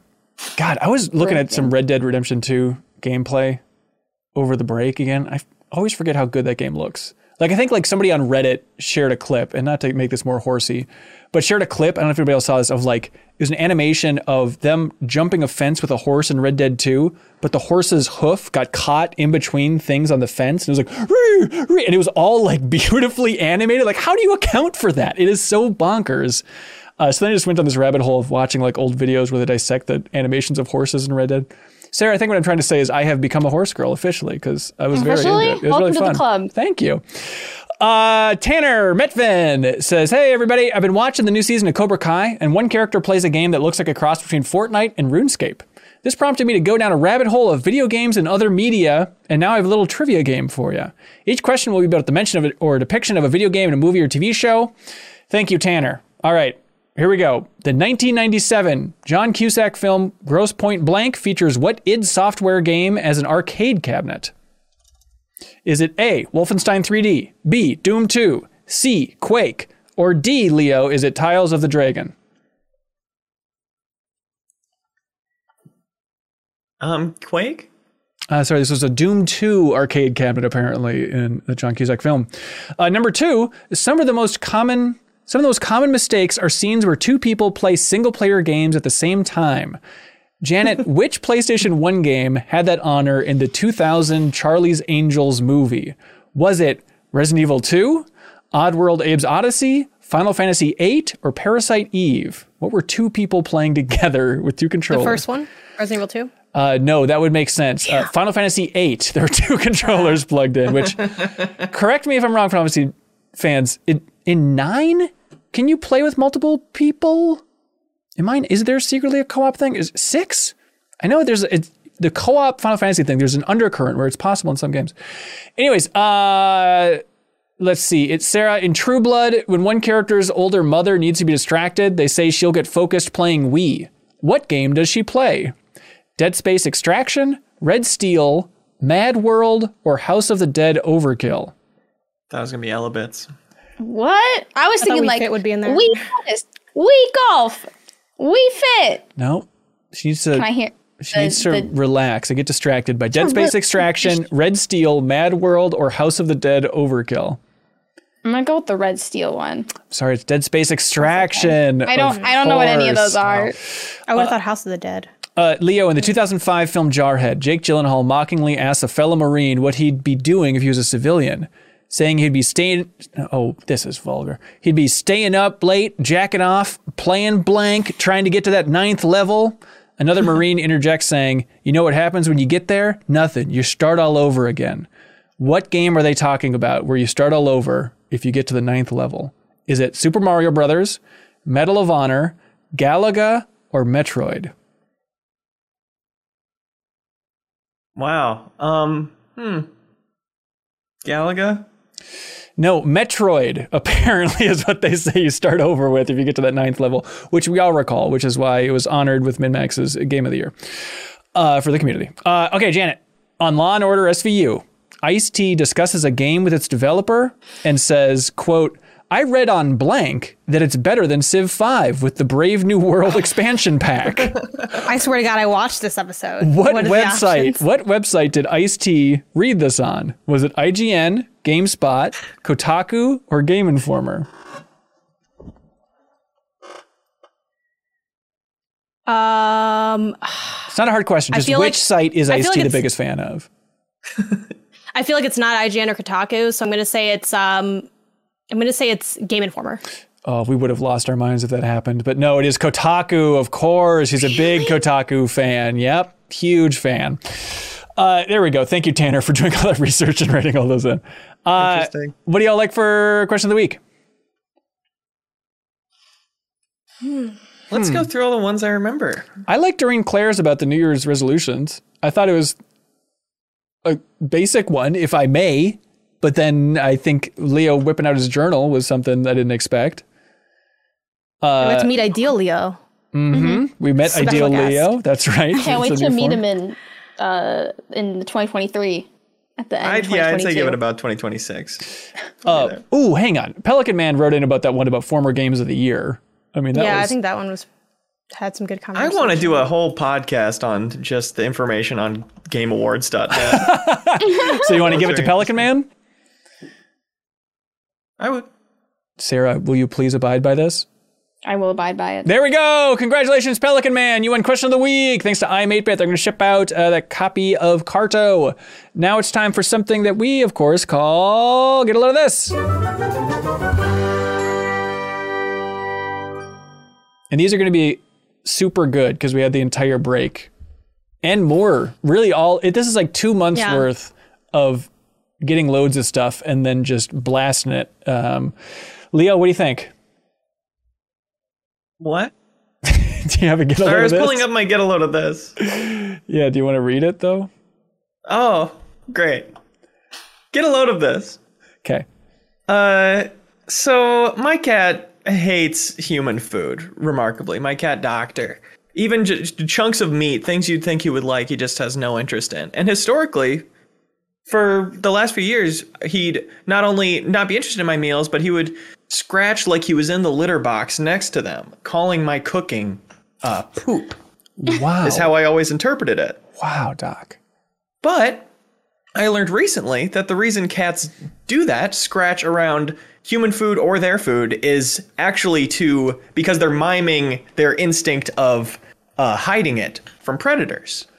And so, really, what he's trying to do is protect my food. Oh, Nobody else eats it. That's beautiful. So they're also trying to protect their poop from predators? that's a different kind of scratching. That's different different. kind of. You're scratching. mistaking that instinct for the other one, is what I the see. article that I'll link. uh, Cats can only over. do like three things, so they just alternate all these behaviors for different things. I love Right. it. I love it. That's beautiful. Gotta look at the intent, though. Uh, hey, get a load of this. Uh, this Billie Eilish character we all know and love. Um, first on SNL a little while ago or something, right? Um, weird fact. Does everybody know who Billie Eilish's mom is? Because Yes, okay, she she's was a famous lady. So was her dad though too. But her mom apparently is an actor, and she was the voice of Samara in Mass Effect 2. For a weird little factoid. So there we go. There's a connection between Mass Effect 2 and Billie Eilish. I will pause for wowed sounds from the audience. Thank you. Thank you for sending those our way. Uh, Sarah, you feel really good about yours? Mm, mine's a so-so one. Okay, great. Hit us. Let's go. Not a, not a lot of news in this 2022. Uh-huh. Um, I've been keeping track of now that uh, the Final Fantasy VII remake is available on PC. That's right. I've been keeping track of all the mods that are slowly being integrated into the game. Uh, and some of my favorites are the McDonald Sephiroth, where he looks like a crazy version of Ronald McDonald, here to murder you. And they look like this in the cutscenes. That's so amazing. They just the model's completely different. Um, replacing a model of Scarlet with Cloud's Buster Sword, so you're just swinging a body around instead of a sword. Um, and then there's like the usual ones, like Cloud gets to wear his gorgeous dress the entire game. They That's all good. get to wear their like fancy schmancy dresses. And then there's just a weird one that just puts dirt on Aerith's face. There's just like some a smudge of dirt on her cheek. huh. Uh huh. And then okay. I really appreciate there's some quality of life ones that are in, so you can put more materia onto some of the bracelets than you could before. Okay. Um, there's one that will just 100% your game if you don't want to have to switch over your PS4 stuff to PC. That's smart. So you can just put that one in. So yeah, I'm really, I don't know. I might. It's been. It's gonna be so long before the next one comes out. I might play this on PC again Ooh, that'd be with awesome. all the mods installed for my entertainment. Yeah. What mod would you put in? All of them. I want the Scarlet as the Buster Sword. I want Cloud in a dress. I want Yep. McDonald Sephiroth, and I want the updated materia slots. Just make it So it's easy. town. Absolutely. I want it to be easy. Got it. Uh, hey, get a load of this. Uh, Mike Lynch in the Discord, uh, he shared this clip, which is a tweet, um, which uh, the Twitter user Whitehat94 says, Why does the intro to Terminator 2 on Super Nintendo do the exact same gag from Austin Powers? And I'd never seen Terminator 2 on the Super Nintendo, but obviously we know Terminator 2 opens with Arnold Schwarzenegger, the Terminator, some would say, going back in time and being naked. And I guess in the opening of this side scroller in Super Nintendo, you're naked Arnold Schwarzenegger, and then you're walking towards the bar to the right, but they have a fence like perfectly covering his genitals. And then where the fence goes away, like a motorcycle times by just perfectly. It's just some good genital fun stuff for the Super Nintendo, everybody. So there's a link below if you want to see it. Uh, Get a load of it. yeah. Uh, hey, Janet, what do you got? Uh, get a load of this. Xbox is collabing with a uh, nail company to make nail polish that matches your controllers or can match your controllers, and then you get in-game cosmetics that's also that hue. So I'm just enj- I always like these little uh, collabs that folks do, and I, this is one I don't think I would have expected at all. Um, so yeah, seems fun. Yeah. Do you think Forspoken will try and do something like that uh, when the game comes out? Because the whole thing is about Oh, like giving yourself buffs. Yeah, and you got the fingernail polish is like I the think big thing in that Forspoken going to need to do something because I feel like the Forspoken vibes have been not great the last like few weeks. a little rough. Use, could Yeah. use some some positivity. Yes, Kyle and I talked about it in a standalone video. If you want to check it out on our YouTube channel. Um, all right, plugs, everybody. Uh, what do we got going on, Leo? What do you got going on, man?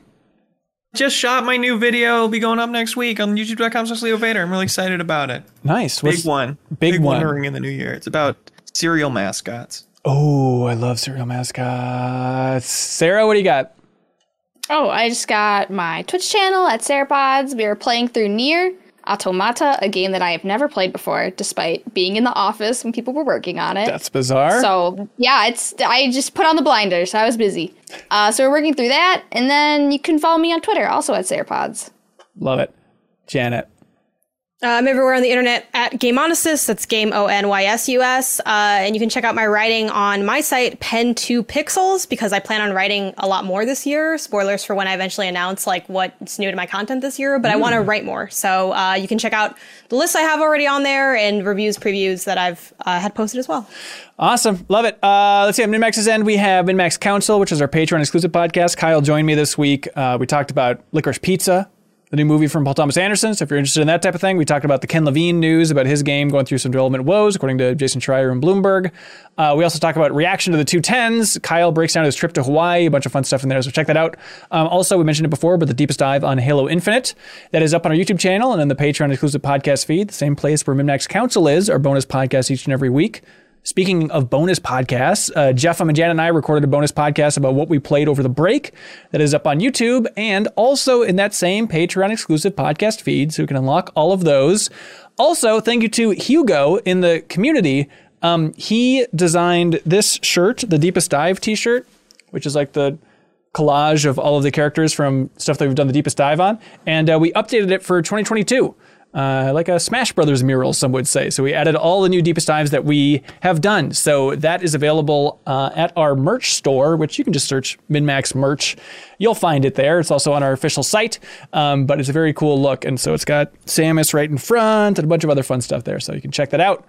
All right, that's it, everybody.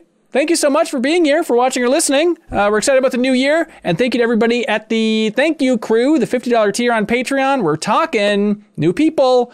We're talking Ted Reiser, DivergeCoffee.com, Fixture Gaming's Fixture S1, I Am 8-Bit, Zachary Pliggy, Ludwig Roque, Andrew Ukrowitz, Drew Boranis, Andrew Vala, Beaten O'Brien, PrettyGoodPrinting.com, John Higby, Lord of the Rings card game, Mr. Nomer, Jawar Hello, Ron with two N's, Steve Bamdad, Clemens Zobel, Purebred number six, Starkiller, Spider Dan, Preetham Yarlagata, General D99, and Chris.